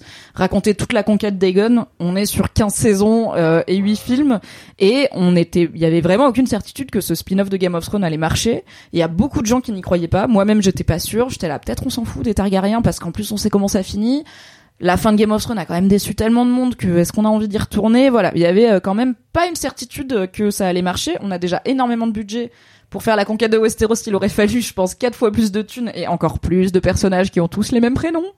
Et euh, là, on a une histoire voilà assez restreinte pour faire un one shot. Et je pense que c'est aussi ils ont choisi quelque chose qui est relativement proche en temps euh, de la temporalité de Game of Thrones pour qu'on ait quand même des repères de voilà il y a les Stark il y a les Baratheons il y a les en fait là on voit euh, je vous dis pas à qui mais il y a des, il y a un personnage qu'on voit qui est je crois le grand-père d'un personnage qu'on connaît dans Game of Thrones. Donc on est vraiment pas loin en fait de ce qu'on connaît déjà et je pense qu'il fallait raccrocher les gens à vous vous souvenez Game of Thrones vous aimez bien le trône de fer et tout. Si on commence avec sept royaumes différents dont on connaît pas les coutumes dont on connaît pas les liens politiques avec il y a pas de trône de fer il y a pas en fait il y a pas euh, King's Landing c'est limite un port de pêche. Il y a pas euh, le donjon rouge et tout on est trop perdu et c'était trop risqué en termes de prod. Et aussi une trop longue histoire à raconter. Attention, prochaine question. Peut-être elle sera sur Daemon. C'est sur Daemon Allez. Pourquoi est-ce que Daemon pense que Viserys, pense que Viserys a été tué? Il l'a vu très malade. Euh, en vrai, elle est trop cool cette question parce que, comme tu dis dans l'épisode, en fait, c'est le premier qui y pense et le seul, je crois, et qui c'est le premier truc qui verbalise, c'est ah putain, elle l'a buté. Euh, je pense qu'en fait, Myriam, tu, là tu sauras me dire si je me trompe, qui pense que Viserys a été tué parce qu'il déteste les Hightower. Euh, et alors, il a la haine de Otto et je pense qu'il méprise Alicent. Euh, comme euh, comme Rhaenyra disait que les, les Targaryens sont plus proches des dieux, j'ai l'impression qu'il a un peu un truc où il regarde les non-Targaryens comme des pauvres êtres humains alors que eux sont des... Si t'as- si t'as pas de micro, euh, on t'entend pas. Euh, donc je pense qu'en fait c'est vraiment animé par sa haine des Hightower et l'amour qu'il avait pour son pour son frère. Mais c'est hyper intéressant parce qu'en fait, vu que nous, on suit la déchéance physique et malheureusement mentale de Viserys, euh, ça m'est même pas et aussi son mariage avec Alicent qui est plein de défauts mais j'ai l'impression que Alicent était quand même vraiment à ses côtés et vraiment un soutien. Ça m'est pas venu à l'idée ce truc de euh, ah elle est manipulatrice genre elle a commis le régicide et tout. Kingslayer! J'aime trop euh, mais du coup c'est hyper intéressant et je pense qu'en fait c'est juste sa haine qui anime cette pensée Encore une fois, Damon euh, fidèle à lui-même. hein. Enfin, vraiment, genre, Le mec est ma boule. je Qu'est-ce que suis vous pas je vous étonné dise qu'un Maboul soit Maboul. euh, il a décapité des gens. Enfin, tu vois, genre, Il est effectivement. parano quoi. Ouais, il est, il est parano et ça m'étonne pas que euh, quand Viserys meurt, alors que vraiment trois semaines avant, il a vu que Viserys c'était quand même bon, il allait pas faire un, un semi-marathon quoi. Et ça m'étonne pas qu'il soit quand même parano. Donc ouais, non, non, moi je suis pas, j'ai pas forcément d'éléments de réponse de pourquoi est-ce qu'il est amené à penser ça et pourquoi il pense. euh, donc si j'ai bien suivi, il soupçonne euh, Alicent. Ouais, en tout cas Ouais. que la team, alors soit Alicent personnellement, soit la team Green a, a tué Viserys euh, pour mettre Aegon sur le trône. Voilà, je suis pas étonné de, de, de ça en tout cas, de, de, de la part de Daemon. En fait, il a, nous on sait qu'il a tort a priori parce qu'on sait que voilà, on n'a pas vu Alicent, il y a rien qui nous dit que Alicent ou qui que ce soit a empoisonné Viserys ou l'a euh, volontairement euh, mené à cette déchéance, mais c'est pas 100% zinzin de sa part parce que le timing est quand même pratique. Genre pile au moment où on part de genre on était à King's Landing avant-hier, pile au moment où on part, il meurt, ça tombe quand même hyper bien et il, meurt au moment où ils ont le temps de mettre Aegon sur le trône. Genre il aurait pu mourir avant-hier quand on était là, tu vois, ça tombe quand même pas mal et il meurt avant qu'on revienne parce que Rhaenyra elle a dit je reviens très vite euh, te voir Alicent, on va se réconcilier. Donc ce que Daemon il se dit c'est OK, il y avait possibilité de réconciliation et que Rhaenyra accède normalement au trône puisque dans l'épisode du dîner Alicent dit à Rhaenyra tu feras une belle reine. Donc euh, donc il y avait une confirmation de peut-être on va pas la faire cette guerre en fait. Peut-être Rhaenyra elle va monter sur le trône. Daemon il entend que ah bizarrement juste après Viserys il est mort et Aegon il est monté sur le trône, il est là bon, arrêter d'être con euh, clairement c'est un coup monté. Et aussi déjà dans l'épisode où il a où ils vont au chevet de Viserys Viserys boit donc son lait de pavot. euh, C'est ce que j'allais dire. Qui, voilà. do- qui donne le thé à Viserys? Bah c'est les maîtres et euh, et Alicent. Qui contrôle les maîtres? Et bah alors plusieurs choses. Donc déjà on voyait que Daemon euh, il reniflait, il observait bien le, le médicament le que thé, prenait ouais, Viserys. Il faisait une réflexion à Alicent parce que Alicent lui disait bah en fait c'est les maîtres qui disent que c'est bien pour lui et il disait ah oui euh, bien sûr c'est les maîtres entre guillemets qui le gardent accro Oui. à ce qui est de la morphine. Donc déjà il l'a soupçonné en fait. Il était là il y a une conspiration. Vous êtes en train d'empoisonner euh, le roi, d'empoisonner mon frère et de le mener à cette déchéance physique ou au moins de faire en sorte qu'il ait pas les idées claires. Et on voit d'ailleurs que Viserys, quand il doit aller défendre Rhaenyra, il prend pas son antidouleur, il prend pas son lait de pavot. Parce qu'il veut parce garder les qu'il idées veut avoir claires. la tête claire. Donc, en effet, bah, ça le, ça l'empêche de réfléchir euh, de façon très limpide. Donc, en fait, ce soupçon de conspiration, il l'a depuis longtemps. Et après, on en a parlé plusieurs fois dans le podcast, je vais la faire rapide, mais il y a aussi la Grande Meister Conspiracy, qui est plutôt une théorie de fan, qui est une théorie qu'en fait, les maîtres ayant beaucoup de pouvoir puisque non seulement ils contrôlent évidemment la santé des gens, y compris Ah, de des ouf. puissants, mais aussi on voit dans cet épisode qu'il y a des lords aussi importants que Boros Baratheon qui ne savent pas lire et qui comptent sur leurs maîtres pour leur transmettre les infos parce que les maîtres c'est aussi ceux qui gèrent les corbeaux, euh, les, les messages. C'est les tout. érudits un peu. Donc en gros genre. ils peuvent dire euh, n'importe quoi, tu vois. euh, si tu sais pas lire, tu vas pas vérifier. Donc il y a cette idée que et les maîtres ils viennent de Old Town et Old Town c'est les Hightower. C'est la famille Hightower qui est à Old Town. Donc si on a cette idée que les maîtres contrôlent plus que être juste des docteurs, bah on peut se dire ok il y a aussi un rôle qui a été joué dans on va faire en sorte que Viserys ne puisse pas gouverner puisque ça fait des années qu'il gouverne pas et que c'est Otto et Alicent qui Alicent elle est littéralement assise sur sa chaise au Conseil royal. Oui, oui, oui. Otto, il donne audience, il est assis, il manspread sur le trône de fer, donc Viserys, il est roi de façade depuis un moment, et bah du coup quand Daemon il se dit, il a été empoisonné, on l'a empêché de gouverner, il a été assassiné à un moment pratique pour mettre Aegon sur le trône, c'est pas que de la parano, ça se tient un peu, tu vois. Non, non, mais je comprends. Et je commence à bien aimer ce petit jeu des théories là. Genre le, la le- grande le, Meister petit bail du thé et tout et des mestres. Je suis là genre. hmm, Après je t'expliquerai la théorie comme quoi Bruce Bolton c'est un vampire euh, qui écorche des gens pour porter leur visage. Bon, moi je vais aller manger. euh, pardon, vas-y, Doudou. Est-ce que Larry s'y contrôle les maîtres Maybe, maybe not. J'aime trop. Prochaine question très pas intéressante. Doudou de lire Non, non, elle vient de lire les ouais. On a parlé tout à l'heure du pont sur lequel euh, Otto vient euh, essayer de convaincre Rhaenyra de, de s'agenouiller, machin. Que signifie le papier que Otto tend à Rhaenyra et qui, rappelons-le, vient de Alicent? Moi, j'ai des petits éléments de réponse parce que je suis dans les petits papiers euh, de Mimi. Oui, Euh, alors, pendant l'épisode, je voulais expliquer pendant qu'on regardait Ouais. l'épisode, mais est-ce que t'avais compris avant que, est-ce que t'avais une idée avant que je te dise en fait c'est ça le papier J'avais absolument pas compris avant que tu m'expliques. Mais euh, du coup, est-ce que je dis ou est-ce que je dis Attends, pas est-ce que Doudou du coup, Vas-y, vas-y, va. Doudou avant que pareil, avant que je, donc pendant qu'on regardait l'épisode, on l'a regardé tous les trois, euh, je vous voyais complètement perdu face à ce papier, donc j'ai mis pause et je vous ai dit voilà c'est ça ce papier. Est-ce que toi Doudou, donc Nodus en avait aucune idée avant que je l'explique, est-ce que toi t'avais reconnu slash compris ou est-ce que t'étais aussi en mode?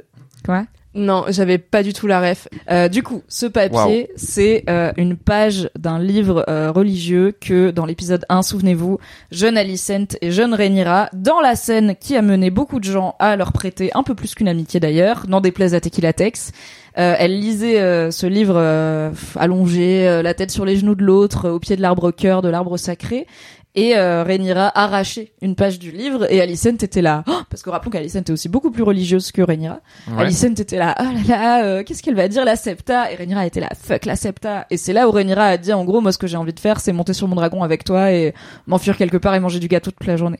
Et où Alicent lui avait dit, arrête de plaisanter, et Rhaenyra avait dit, je plaisante jamais avec les gâteaux.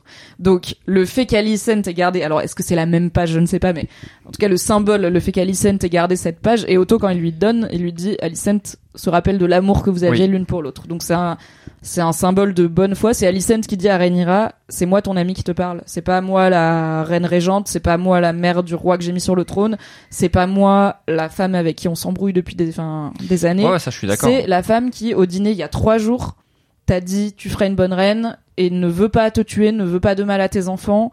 Et je veux juste qu'on se mette d'accord et qu'on trouve une solution, quoi. Mais c'est aussi la meuf qui a mis son fils sur le trône alors que Viserys avait dit Rhaenyra. Donc, Ouais, genre à quel point c'est de la manipulation, tu vois, à quel point C'est euh, et euh, question euh, subsidiaire à cette question, est-ce que la page en elle-même, genre ce qui est écrit, ça veut dire un truc? Euh, non, bah alors euh, pas que je sache. Dites-moi, vous me direz en DM ou dans les commentaires si je me trompe. Euh, J'ai mis pause rapidement, mais je pense que le contenu et c'est pas très lisible. Je pense pas que le contenu a beaucoup de. Alors il y a peut-être un petit Easter egg, c'est-à-dire que peut-être que les showrunners vont dire en vrai dans cette page c'est l'histoire de deux femmes qui s'aiment ou j'en sais rien, ce qui serait intéressant. Euh, mais a priori c'est pas ce qu'il y a écrit sur la page qui compte, c'est ce que représente la page et d'où elle vient et le souvenir qu'elle représente pour ces pour ces deux-là. Oui, j'aimerais bien moi savoir aussi si l'u- l'illustration dessus c'est un easter egg ou pas. Et question, l'arbre cœur, c'est cœur comme un cœur l'organe ou comme des... Comme l'organe, oui. Euh, c'est le l'arbre sacré de la. Du coup, c'est la religion du Nord euh, avec les, les arbres sacrés qui ont un peu des visages dessus. euh. Et rappelons que Bran est dans tous les arbres. On déteste Bran, je On le hait. Oui. All my homies hate Bran. Désolé pour lui, mais vraiment, c'était c'était pas bien cette fin. Elle est trop bien cette question. Euh, comment tient la couronne de Rhaenyra en plein vol? Le ma question préférée, c'est comment elle tient la couronne quand elle vole sur son dragon. Alors moi j'ai une réponse. De une le flot, de deux c'est une couronne en métal assez lourde et un peu plus large que sa tête. Donc en fait elle a l'air bien posée et je Tu pense penses quand elle enlève, ça lui fait une trace je là, pense ça lui ça, fait une trace et tu sais qu'elle euh, et j'espère que c'est du bon métal parce que sinon elle a le front tout vert et elle pense peut pas être vert parce qu'elle est team black. Hum, J'ai tout compris.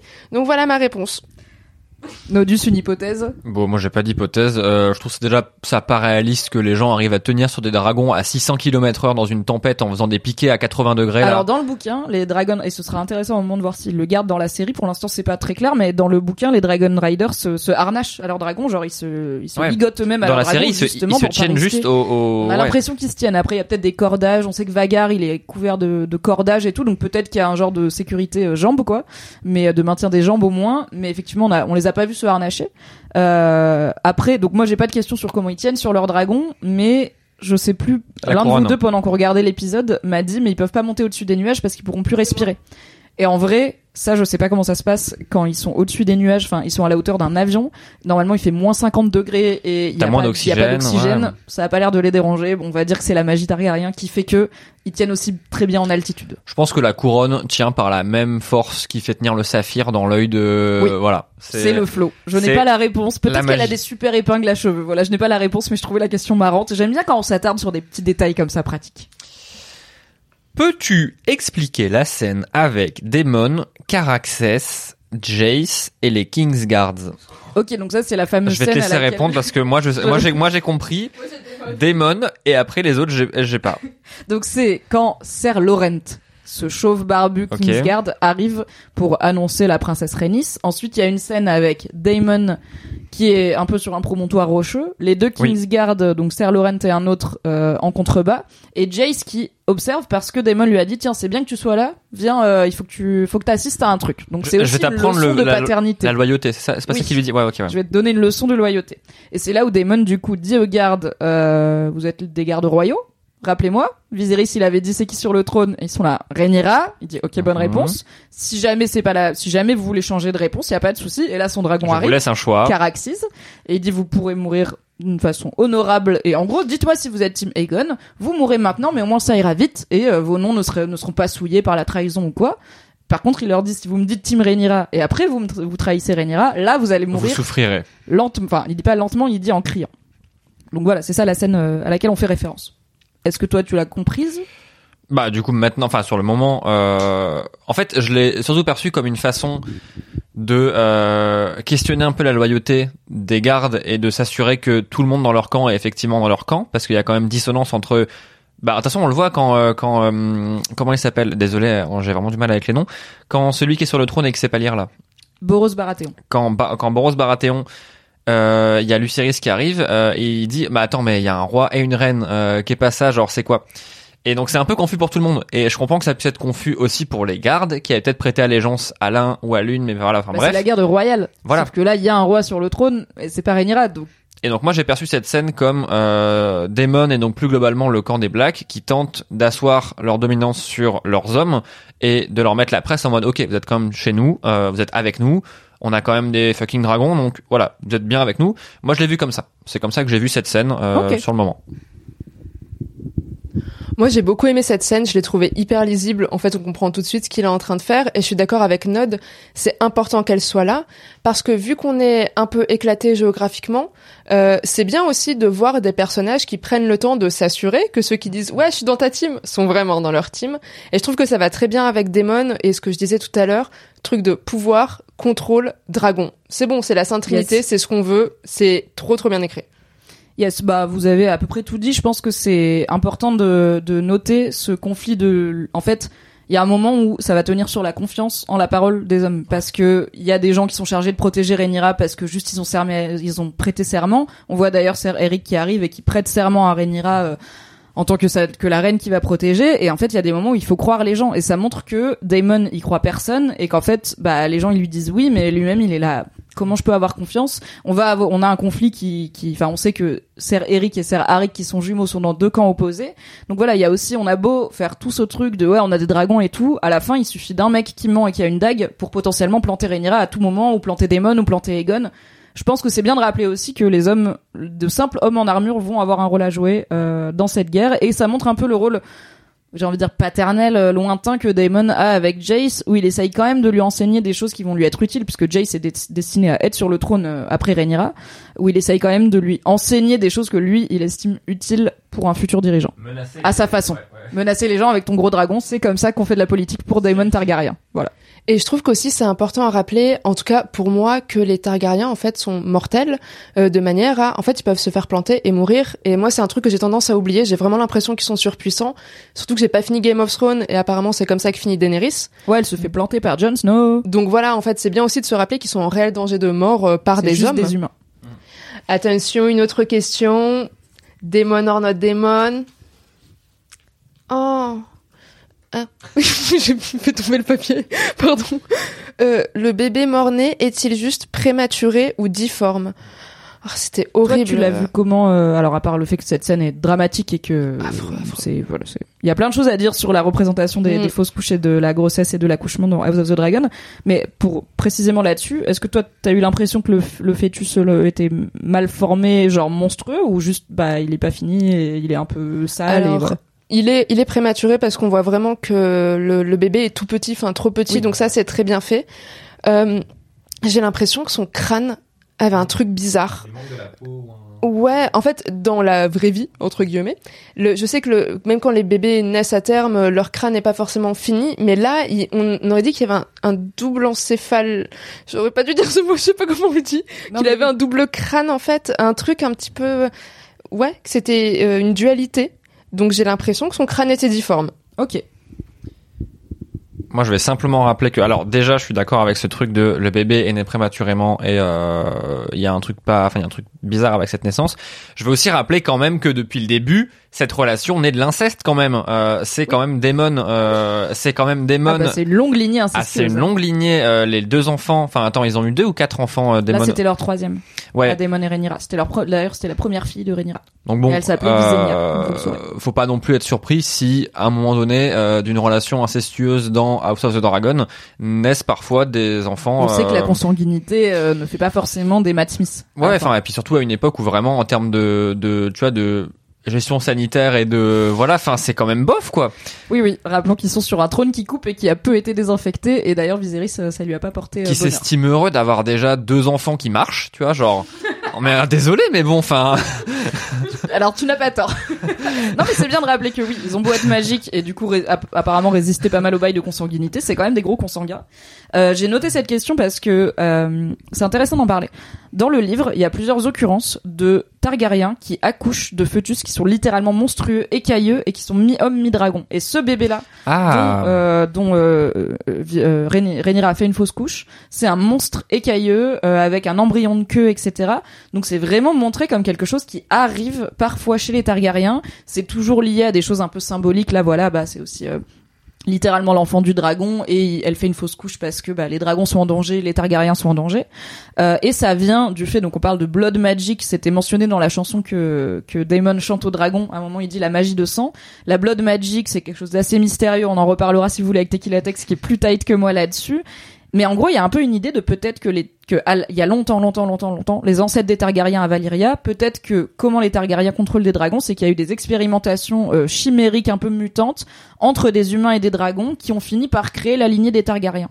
Du coup, peut-être que quelque part il y a un mix génétique où ils ont littéralement du sang de dragon et parfois ça fait des embryons difformes, euh, quasi mor enfin mornés évidemment, pas viables, mais vraiment monstrueux avec des écailles et tout. Ce qui rejoint un peu ce truc de euh, quand Rhaenyra est en train d'accoucher, peut-être les inserts dragons, etc. Enfin, Oui. ça Mais rejoint. moi vraiment du coup quand il y a eu les inserts dragons quand elle est en train d'accoucher, j'étais là, est-ce qu'ils vont faire ça? Est-ce que vraiment le fœtus oui, ça va être un dragon? Moi, j'ai vraiment cru que ça allait être un homme lézard qui allait sortir. Mais genre, mais non, mais désolé, mais genre. parce qu'en vrai c'est trop confusant. Les gens Oui, étaient là en mode attends tu peux accoucher d'un dragon qu'est-ce qui se passe? Tu vois ça aurait été trop confusant. Puis on voit, il y a toute une le proximité avec euh, les enfants doivent avoir un œuf, etc. Machin. Donc effectivement, il y a un truc de C'est parfois. pas que symbolique tout Ouais, ça. ouais, ouais. C'est C'est aussi peut-être il y a eu littéralement des croisements humains-dragons il y a très longtemps qui ont Mais donc, je pense que- le mélange euh, consanguinité plus euh, enfant dragon, etc. Ouais. Enfin, faut pas s'étonner non plus. Euh, je suis désolé, euh, frérot. Bon, euh, tu l'as voulu aussi, quoi. Est-ce qu'on voit si le bébé mort-né a des écailles dans l'épisode Non, non, dans le dans la série, il a pas d'écailles. Et alors effectivement, il est un- il a l'air un petit peu difforme, mais on sait pas si c'est bah, juste peut-être un, un, un enfant qui n'aurait pas été viable. Ça arrive aussi dans la vie. Euh, peut-être que euh, il est pas fini. euh, Enfin, il est, on sait qu'il est, il est prématuré, donc effectivement son crâne n'est pas encore 100% soudé et tout. C'est pas détaillé et c'est déjà des des gros plans sur un fœtus mort hein, qu'on voit assez peu à la télévision.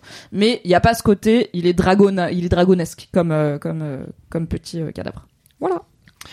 C'est l'heure de la prochaine question. D'où sort la couronne de Rhaenyra? Tu le sais ou pas?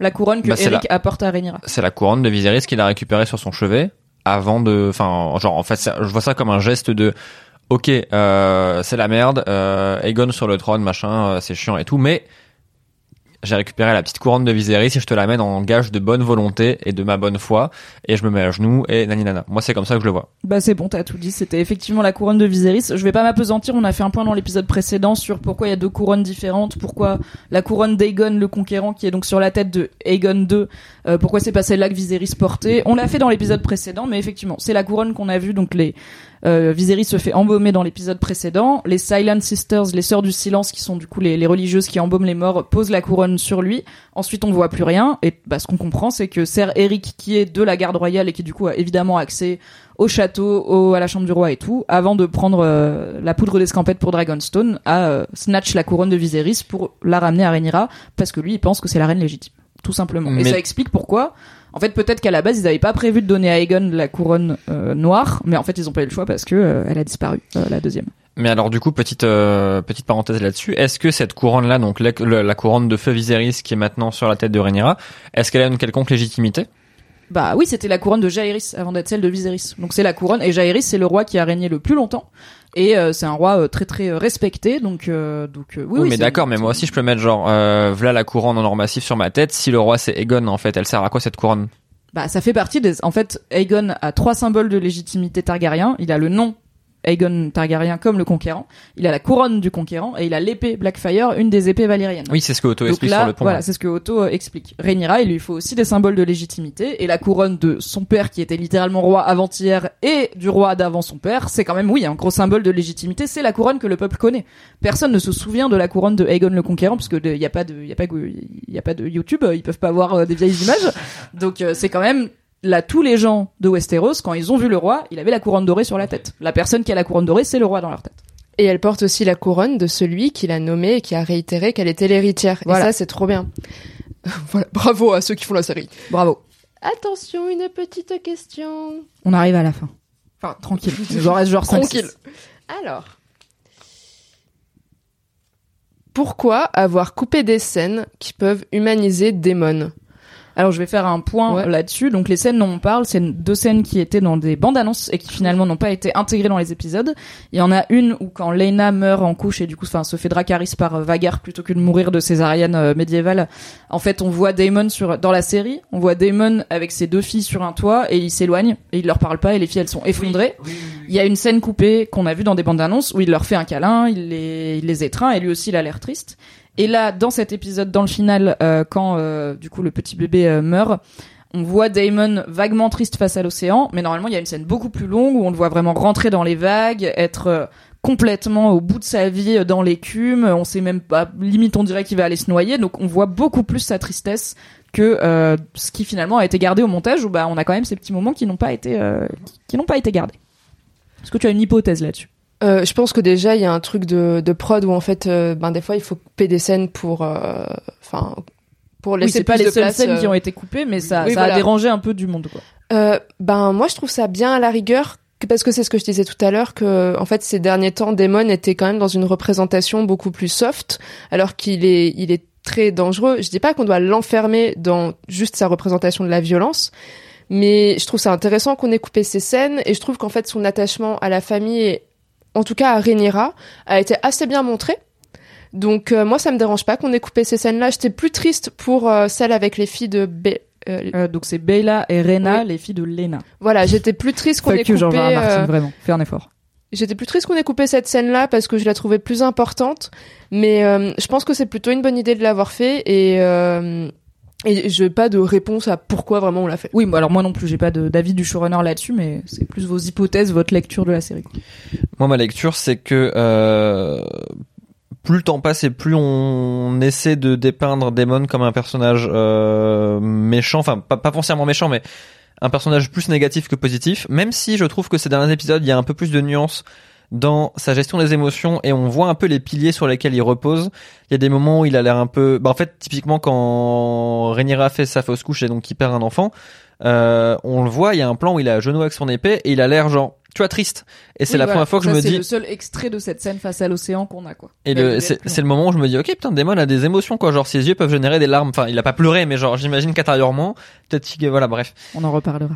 Mais je pense que ça fait partie d'un plan au long terme pour, euh, c'est mon côté un peu conspi, euh, conspi, euh, House of the Dragon, pour faire de Damon un personnage méchant et justifier, enfin, méchant.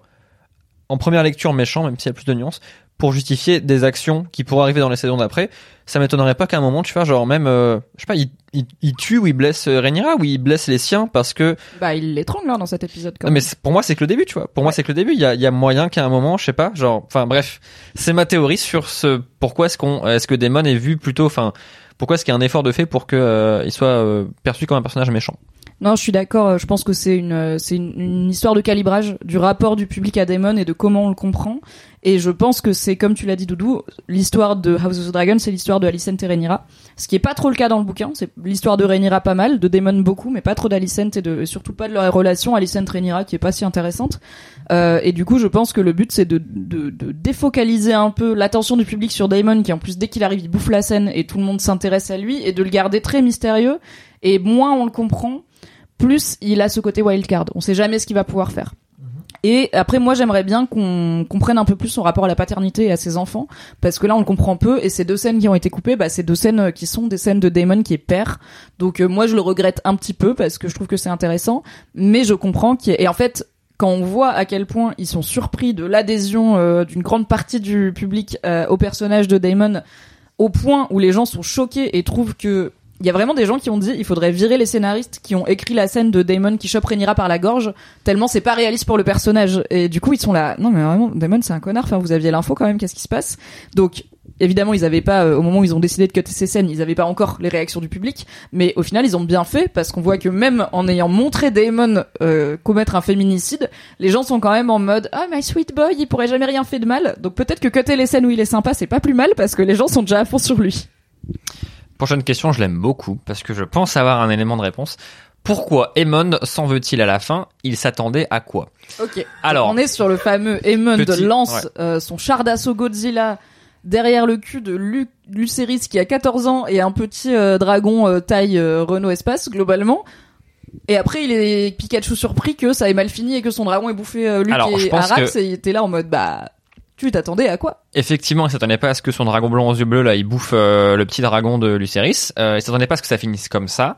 Je pense même, je dirais même jusqu'à dire que, à mon avis, il voulait juste lui faire peur et euh, et un peu en mode, euh, enfin peut-être pas le taquiner, mais tu vois genre lui mettre un petit Mettre coup de coup de presse et, euh, et lui faire effectivement peur. Euh, à la fin, il est surpris en mode, ok bon, je pensais vraiment pas que mon dragon allait manger le dragon euh, de l'autre. Euh, voilà. Oups. Il est ouais non en fait il y a même un moment il y a une scène enfin dans cette scène de de de, de, de poursuite euh, il y a un moment où le petit dragon euh, on va l'appeler petit dragon petit Arax. dragon avec Lucerys passe dans un ce qui est très malin d'ailleurs passe dans un une sorte de de de, de fossé. défilé, ouais. ouais de, de, de, de trucs très étroits où du coup gros dragon ne peut pas euh, passer. Et à ce moment-là après six mois de la scène je me suis dit ok il voulait lui faire peur c'est fini il s'est échappé et il va s'arrêter là et tout. Presque. Mais en fait non et je sais pas pourquoi il a poursuivi. Je sais pas pourquoi il a continué. Il aurait pu s'arrêter là mais il est entêté. Il est têtu et il voulait avoir raison. En fait, il lui a fait suffisamment peur, tu vois, genre le, le, le est parti dans les montagnes et tout. Il a, je pense, il a fait des petits proutes de peur sur son mini dragon là. Euh, il aurait pu Le dragon aussi a fait des petits proutes de Ouais, flamme, ouais, je ouais, ouais. pense. Il aurait pu s'arrêter là, euh, Aemond. Surtout qu'en plus, Lucerys était tétanisé dans le château devant Baratheon, là. Avant de monter sur son dragon, il était, il était tétanisé. Il a eu peur que euh, en plus, le- enfin, il l'a provoqué en duel, tu vois. Donc je me suis dit, arrête, il a déjà peur, c'est bon, tu peux t'arrêter là. Et après, juste, il s'est laissé dépasser par, je pense, ça, hum, peut-être pas ça, c'est pas vraiment de la colère, mais il voulait avoir raison, tu vois. Il voulait, Il voulait euh, gagner. il voulait gagner, voilà. Il voulait gagner. Il s'attendait pas à ce que gagner, ça signifie bah servir de casse-croûte à son dragon. Euh, et à la fin, ouais, il est là en mode, je vais me faire déboîter. Euh, je vais être privé de goûter. Maman, elle va être déçue. Donc ouais, tu je vois, pense- ce- quand tu sais que t'as eu un sale bulletin et qu'il est Ouais. arrivé chez tes parents et que tu passes tout le retour du collège à chez tes parents à te dire comment je vais pouvoir spin ça. En Sauf que là, son carnet de correspondance, il peut pas le cacher, quoi. Il Il, peut est, enfin, il peut peu le cacher parce qu'il y a vraiment plus d'enfants. Euh, Rhaenyra, elle va être là, enfin, elle- littéralement, à la fin de l'épisode, elle est là genre, ah oui, bah, il est pas revenu. Euh, donc non, non, c'est, euh, ça a pris, à la base, je pense qu'elle partait juste de jouer, lui faire peur. Et il ça a s'est- dégénéré. Il s'est laissé dépasser par son senti, enfin son son envie de gagner. Et après, bah il est il est surpris. Enfin il est il est voilà, il est lui-même surpris que son dragon ait mangé un autre dragon. Euh, je suis plutôt d'accord avec Nod. Je trouve que l'acteur qui joue Aemond joue hyper bien ce moment où il est là. Oh shit, là ok ça allait trop loin. Je pense qu'il est surpris parce qu'en fait c'est un bon moyen de nous rappeler qu'il est encore jeune et que il est surpris par les conséquences de ses actions. Et je me demande si aussi il est pas surpris parce que alors certes il voulait pas aller jusqu'au meurtre, mais aussi il est surpris que son dragon lui est vraiment désobéi Ouais, et c'est tout ce que ça très signifie- important. et C'est tout ce que ça probablement signifie en la fait. première fois que son dragon lui désobéit. On voit qu'il avait pris énormément de confiance au moment où il a réussi à dompter Vagar, ce qui est normal parce que c'est quand même le plus gros dragon. Mais oui, je pense qu'il y a un double effet qui se coule de ah merde, attends, oh putain, je pensais pas qu'il allait le bouffer, c'est chaud. Peut-être à la limite qu'il aurait été ok avec tuer le dragon de l'autre, mais pas tuer euh, le, le gamin carrément. Euh, mais encore une fois, à quoi tu t'attendais, mec?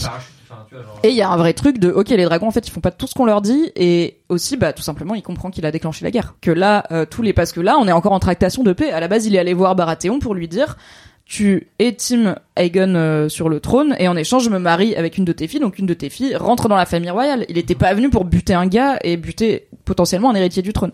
Donc là c'est le point de non retour qui arrive. Et en fait il s'attendait pas à ça. Il je suis d'accord avec toi il voulait faire peur et entre son dragon qui ne lui obéit plus euh, autant qu'il le pensait et euh, l'enjeu qui vient de se passer bah oui il est, il est quand même surpris il avait pas décidé de passer un mardi euh, à faire un quasi régicide et aussi c'est un membre de sa famille, c'est son neveu, il arrête pas de l'appeler neveu. Et un truc que Rhaenys dit, à un moment dans la série, c'est qu'il n'y a pas de plus grand péché que d'être Kinslayer et pas Kingslayer, c'est-à-dire de tuer ses proches, ses, ses proches de sang. Donc il n'y a pas, il y a pas pire malédiction que d'être un Kinslayer. Et là, il est quasiment les deux, quoi. Il est non seulement un Kinslayer, il a tué quelqu'un de son sang, et un, un Kingslayer où il a tué un héritier du trône. Donc euh, c'est c'est triplement chaud. Ouais, après, ils sont tous consanguins, ils se foutent sur la gueule, donc au bout d'un moment, tu vas tuer tes proches. hein. Encore une fois, à quoi tu t'attendais? Attention, une des, des dernières questions, il en reste pas beaucoup. Comment est-ce que Daemon et Rhaenyra ont l'info de la mort de Luce? Ça, c'est ma question. C'est la question, c'est une des questions qui est le plus revenue, c'est bah comment ils savent? Il y avait pas de témoins, eux ils ont pas vu la série, donc euh, comment ils savent que Aemond il l'a buté? Alors, euh, ben, c'est une question que je me suis beaucoup posée. Du coup, les éléments de réponse que j'ai sont un peu nuancés. Je pense qu'en fait, ben, en fait, donc on voit Vagar euh, faire un gros crunch, mais il l'engloutit pas. Il y a des bouts qui tombent. Je suis désolée, c'est crade, mais c'est comme Bah ça. c'est vrai, hein, il y a des ailes qui tombent et tout. Et comme il y a, enfin, on sait qu'il y a Jace, on sait qu'il y a des gens qui patrouillent. Euh, peut-être qu'on a trouvé des restes du dragon et que, ben, du coup, association d'idées, il y a, il, manque Luce. Euh, donc je pense que c'est comme ça qu'ils ont l'info avec la carcasse. Après, je ne pense pas qu'ils savent ou que ce soit possible qu'ils savent ce qui s'est passé. Ok. Il y a aucun moyen pour moi qu'ils le sachent. Ouais, je pense pas perso. Je, je, je suis pas trop dans la théorie qu'ils aient trouvé des bouts de dragon parce qu'en plus c'est un peu loin. C'est euh, euh, comment Storm. euh, Storm's End Storm's End, ça a l'air assez loin. il y Bah a non, du- c'est pas si loin justement. Rhaenyra lui dit, euh, toi je te donne la Oui, mission où tu vas pas loin. euh, et mais en enfin, bon, euh, tu vois, il y a, y a du vent, il y a machin et tout. Enfin, je pense pas. Après, c'est possible et tout, mais euh, je pense pas que on ait trouvé des bouts de dragon. En revanche, on sait pas combien de temps s'est écoulé entre la mort de Luce et le moment où euh, et l'annonce. Peut-être que juste ils ont attendu une semaine, que l'autre gamin est revenu et que juste Damon est là en mode bah écoute en fait l'autre est pas revenu, euh, voilà. Après, ça a l'air quand même, enfin dans la scène, c'est présenté comme une certitude. J'ai l'impression, euh, j'ai l'impression que Oui, on n'est pas dans le, on l'a pas vu mourir, on n'a Voilà. pas vu son corps, il est peut-être pas mort. Le gamin est mort. hein. Sauf grosse surprise, le, le mec est dead. Et effectivement, euh, je suis d'accord avec Doudou sur. Je pense pas qu'il sache pour l'instant ce qui s'est passé. Juste, elle sait qu'elle a perdu un enfant et elle sait la faute. Enfin, elle sait euh, qui est, est derrière ça, quoi. Eh bien, Doudou a raison. Euh, il y a des, dans le livre en tout cas, il y a des morceaux, il y a la tête et je sais plus quoi du dragon euh, Oh. qui s'échoue, euh, qui finissent par s'échouer sur le rivage et bah en fait c'est facilement reconnaissable quel dragon Oui, oui, oui, c'est. oui. Alors certes, on retrouve jamais le corps du gamin, mais bon là, si, si la scène est ce qui s'est passé, le gamin a été littéralement gobé euh, tout cru par gamin un est regard, dans le donc, dragon, euh, Il n'y a pas de hein, corps ouais. à trouver. Euh, mais c'est des morceaux de la carcasse de dragon qui s'échouent, qui sont retrouvés. Et bah a provoqué Luce devant des témoins, devant des lords, devant des maîtres, devant des gardes et tout. Donc il y a en fait le lien de cause à effet entre on a envoyé Lucerys négocier, Baratheon a dit non, Aemond l'a menacé, ils sont partis à d'autres dragons, on a retrouvé la carcasse du dragon, Aemond a tué Luce à, d'autres dragons, c'est QFD quoi, donc Et- c'est plutôt logique. Et puis je pense que chez Baratheon, tout le monde a vu littéralement un immeuble euh, qui est Vagar, qui était garé, Oui. et après il s'est vu envoler. Enfin, et tout le monde a vu Aemond menacer euh, Luce Oui, oui. et lui demander de se crever un œil. Et Donc- c- tout ce qu'a fait Baratheon, qui est assez lâche, c'est dire moi je veux pas de ça chez moi, vous faites ce que vous voulez dehors. Et du coup ils ont fait ce qu'ils voulaient dehors. Après là où vous avez raison, c'est que ils savent pas exactement ce qui s'est passé, Ouais. mais la preuve c'est que même dans le bouquin on ne sait pas exactement ce qui s'est passé puisqu'on ne sait pas que c'était un accident. Parce que moi je pense, alors du coup ma théorie, c'est que Aemon ne va jamais dire que c'était un accident parce que ça voudrait dire admettre qu'il contrôle pas son dragon et ça c'est nono. Ah oui. Et ça voudrait dire lui être pris en défaut, genre mec t'as déclenché la guerre par accident. Enfin Ouais. c'est impossible tu vois d'admettre ça. Donc je pense qu'il va le spin en mode. Et ouais. Il m'a provoqué. Et ouais. euh, ouais, Et du coup, comme dans le bouquin, euh, bah, l'explique, enfin, dans le bouquin, en tout cas, euh, Aemon, il est, c'est, volontaire de sa part, c'est présenté comme volontaire de sa part. En fait, c'est, ça marche quand même. Peut-être que c'était un accident et qu'il a jamais dit que c'était un accident et que personne saura jamais que c'était un accident. Et encore une fois, peut-être que cette guerre, elle vient aussi de malentendus et de donner pas des armes nucléaires à des gamins parce que ça va mal finir. Encore une fois, s'ils avaient WhatsApp, tout irait mieux. Oui. Mais euh, ma deuxième théorie, c'était de toute façon que euh, Vagar, quand il fait caca, il y aurait eu des bouts de euh, Luce qu'on aurait vu à un moment donné. Donc, euh, La trilogie, le caca des dragons aux éditions Targaryen. je sûr. mentionne ça dans le deuxième volet, effectivement, de ma trilogie de livres. Euh, avant dernière question de notre petit bol, qui est le troisième duo dragon-dragonnier qui quitte Dragonstone. Ah oui, c'est vrai, bah oui, le Donc, troisième dragon Jace voit, ouais. sur Vermax qui euh, donc euh, Rhaenyra donne un message à Jace et un message à Luce. Jace pour rappel, il- elle lui dit tu vas d'abord aux Aériers chez les Harines, donc c'est euh, perché dans les montagnes, euh, il y a Tyrion, il y a la Moondor, blabla. Euh, c'est la famille de sa mère, Rhaenyra, c'était une Harine, donc elle lui dit tu vas d'abord là-bas pour s'assurer qu'ils sont team euh, nous et ensuite tu vas à Winterfell pour s'assurer que les Stark ils sont team nous. Ouais. Donc lui il fait le grand voyage parce que c'est le grand-fils. Luce, on sait qu'il va juste chez les Baratheons et que malheureusement ça finit mal. C'est qui le troisième dragon Il y a qui dessus? C'est dit dans l'épisode, mais moi-même j'étais là.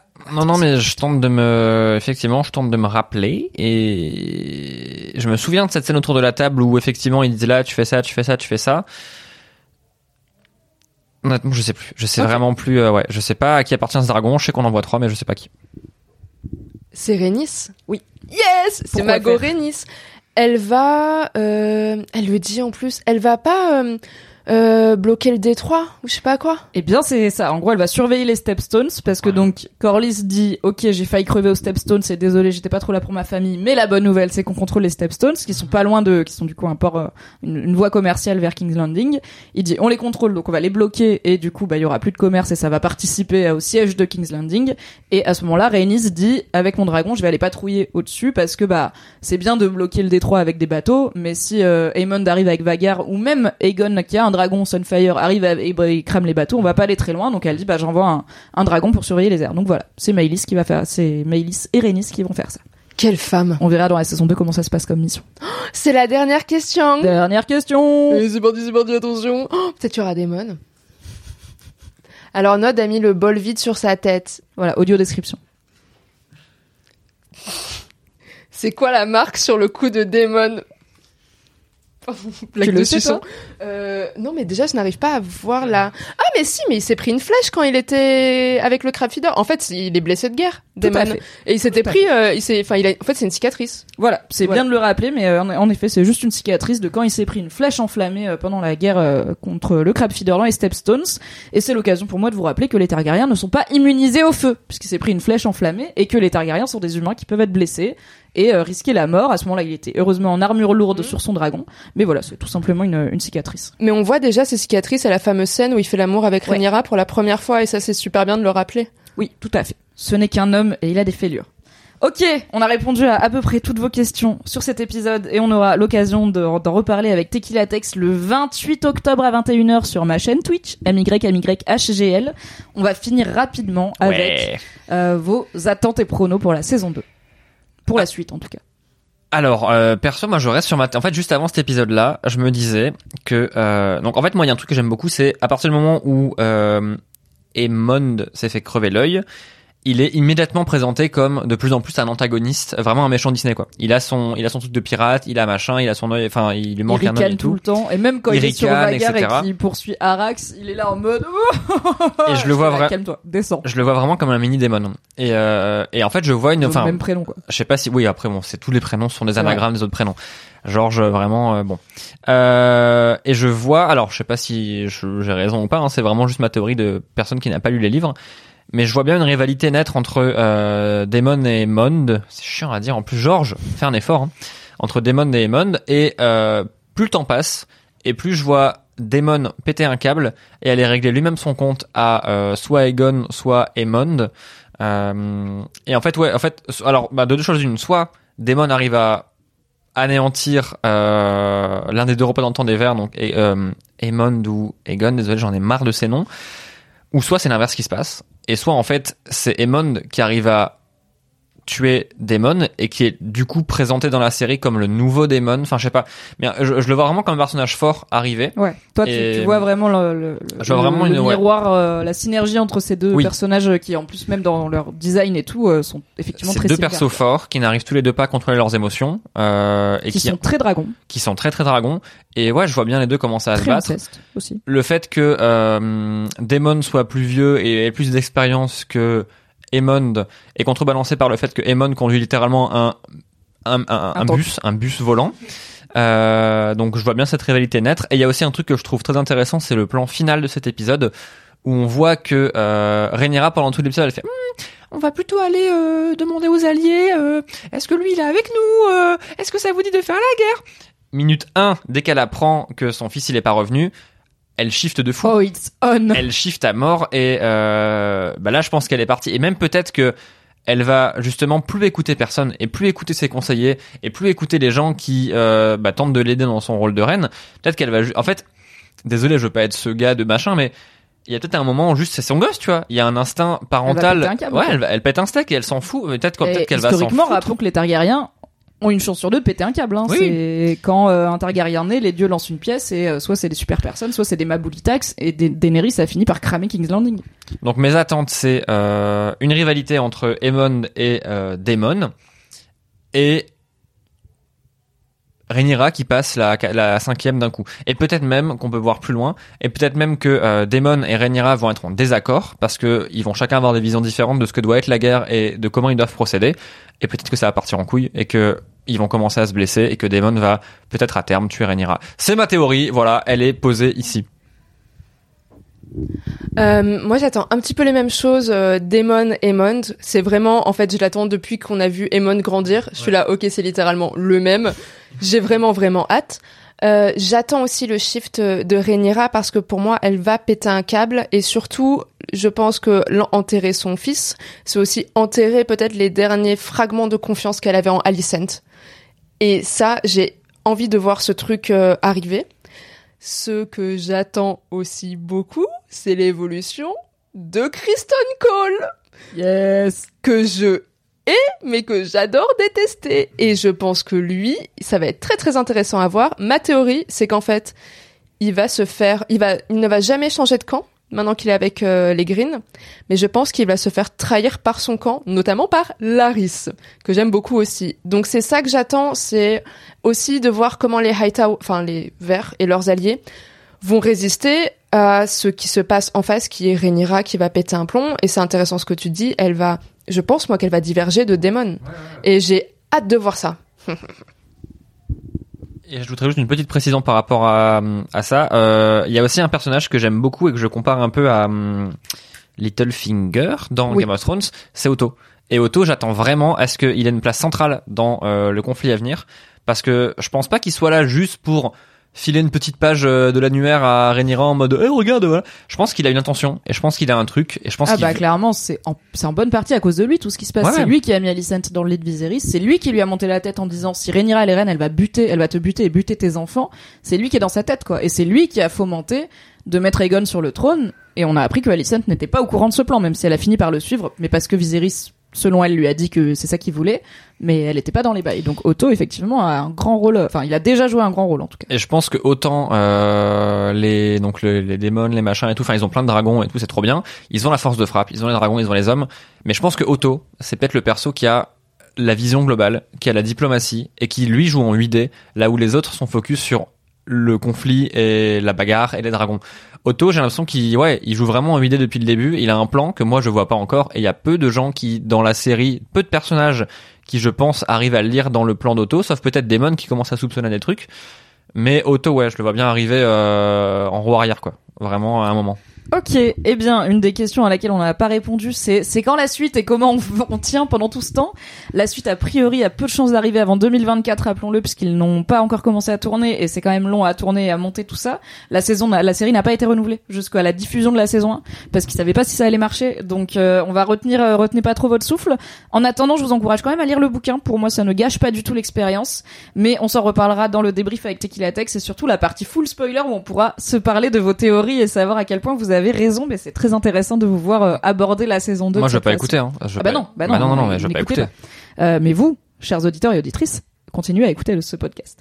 Pour rappel, je vous donne rendez-vous le 28 octobre à 21h sur ma chaîne Twitch MYMYHGL pour le débrief et le full spoiler avec Tequila Tex et sur la chaîne Twitch de la garde de nuit le 2 novembre à 20h avec Mestre Thibaut et la Citadelle pour euh, pareil un retour XXL de gros nerds de Westeros sur cette première saison de House of the Dragon. Merci beaucoup de nous avoir écoutés. Merci Nodus et Doudou d'avoir été avec moi. Ouais. Nodus, où est-ce qu'on peut te retrouver? Je mettrai tous les liens dans la description bien sûr. Et bien sur Twitter, at N-O-D-D-U-S avec un tiret du bas, mais c'est pas grave parce que le référencement fait son travail. Euh, sinon sur Twitch, même chose, euh, voilà, un peu partout. Tout à fait. Doudou, est-ce que tu veux qu'on te retrouve ou les gens te laissent tranquille Pas du tout. Je suis en privé sur tous mes réseaux. Merci de me laisser tranquille et merci beaucoup Mimi. Merci à vous. Et c'est dommage que Doudou soit en privé car elle est hilarante. Allez, des bisous. On se retrouve vite avec Tequila Tex. Bye bye les Kingslandou. Un petit 2h25 de tournage. Healthy. Merci beaucoup d'avoir écouté nos digressions. Rendez-vous mardi prochain à 21h sur Twitch et mercredi prochain en podcast pour un nouvel épisode. Si vous aimez ce contenu, n'hésitez pas à lui laisser 5 étoiles et un commentaire sur Apple Podcast ou un petit mot gentil sur Spotify. C'est la meilleure façon de le faire rayonner. Pour rappel, vous pouvez aussi retrouver chaque lundi le récap rigolo de l'épisode de House of the Dragon de la semaine sur patreon.com slash mymyhgl. A lot can happen in three years, like a chatbot may be your new best friend. But what won't change? Needing health insurance. United Healthcare Tri Term Medical Plans, underwritten by Golden Rule Insurance Company, offer flexible, budget friendly coverage that lasts nearly three years in some states. Learn more at uh1.com. Merci d'avoir écouté cet épisode. Pour soutenir le podcast, pensez à lui mettre 5 étoiles et un gentil commentaire sur votre appli préférée. Vous pouvez retrouver le reste de mes contenus audio sur le flux Mimi Hegel, mais en podcast, m'écouter avec la créatrice de contenu Marie Kigaille chaque mardi dans le podcast BFF, et me retrouver tous les dimanches en compagnie de Fabrice Florent dans notre podcast cinéma Le Film Club. Pour les récaps rigolos de séries, ça se passe sur Patreon. Tous les liens sont dans la description. Je vous souhaite une très belle journée et un grand merci à Valentin Nortier pour le générique.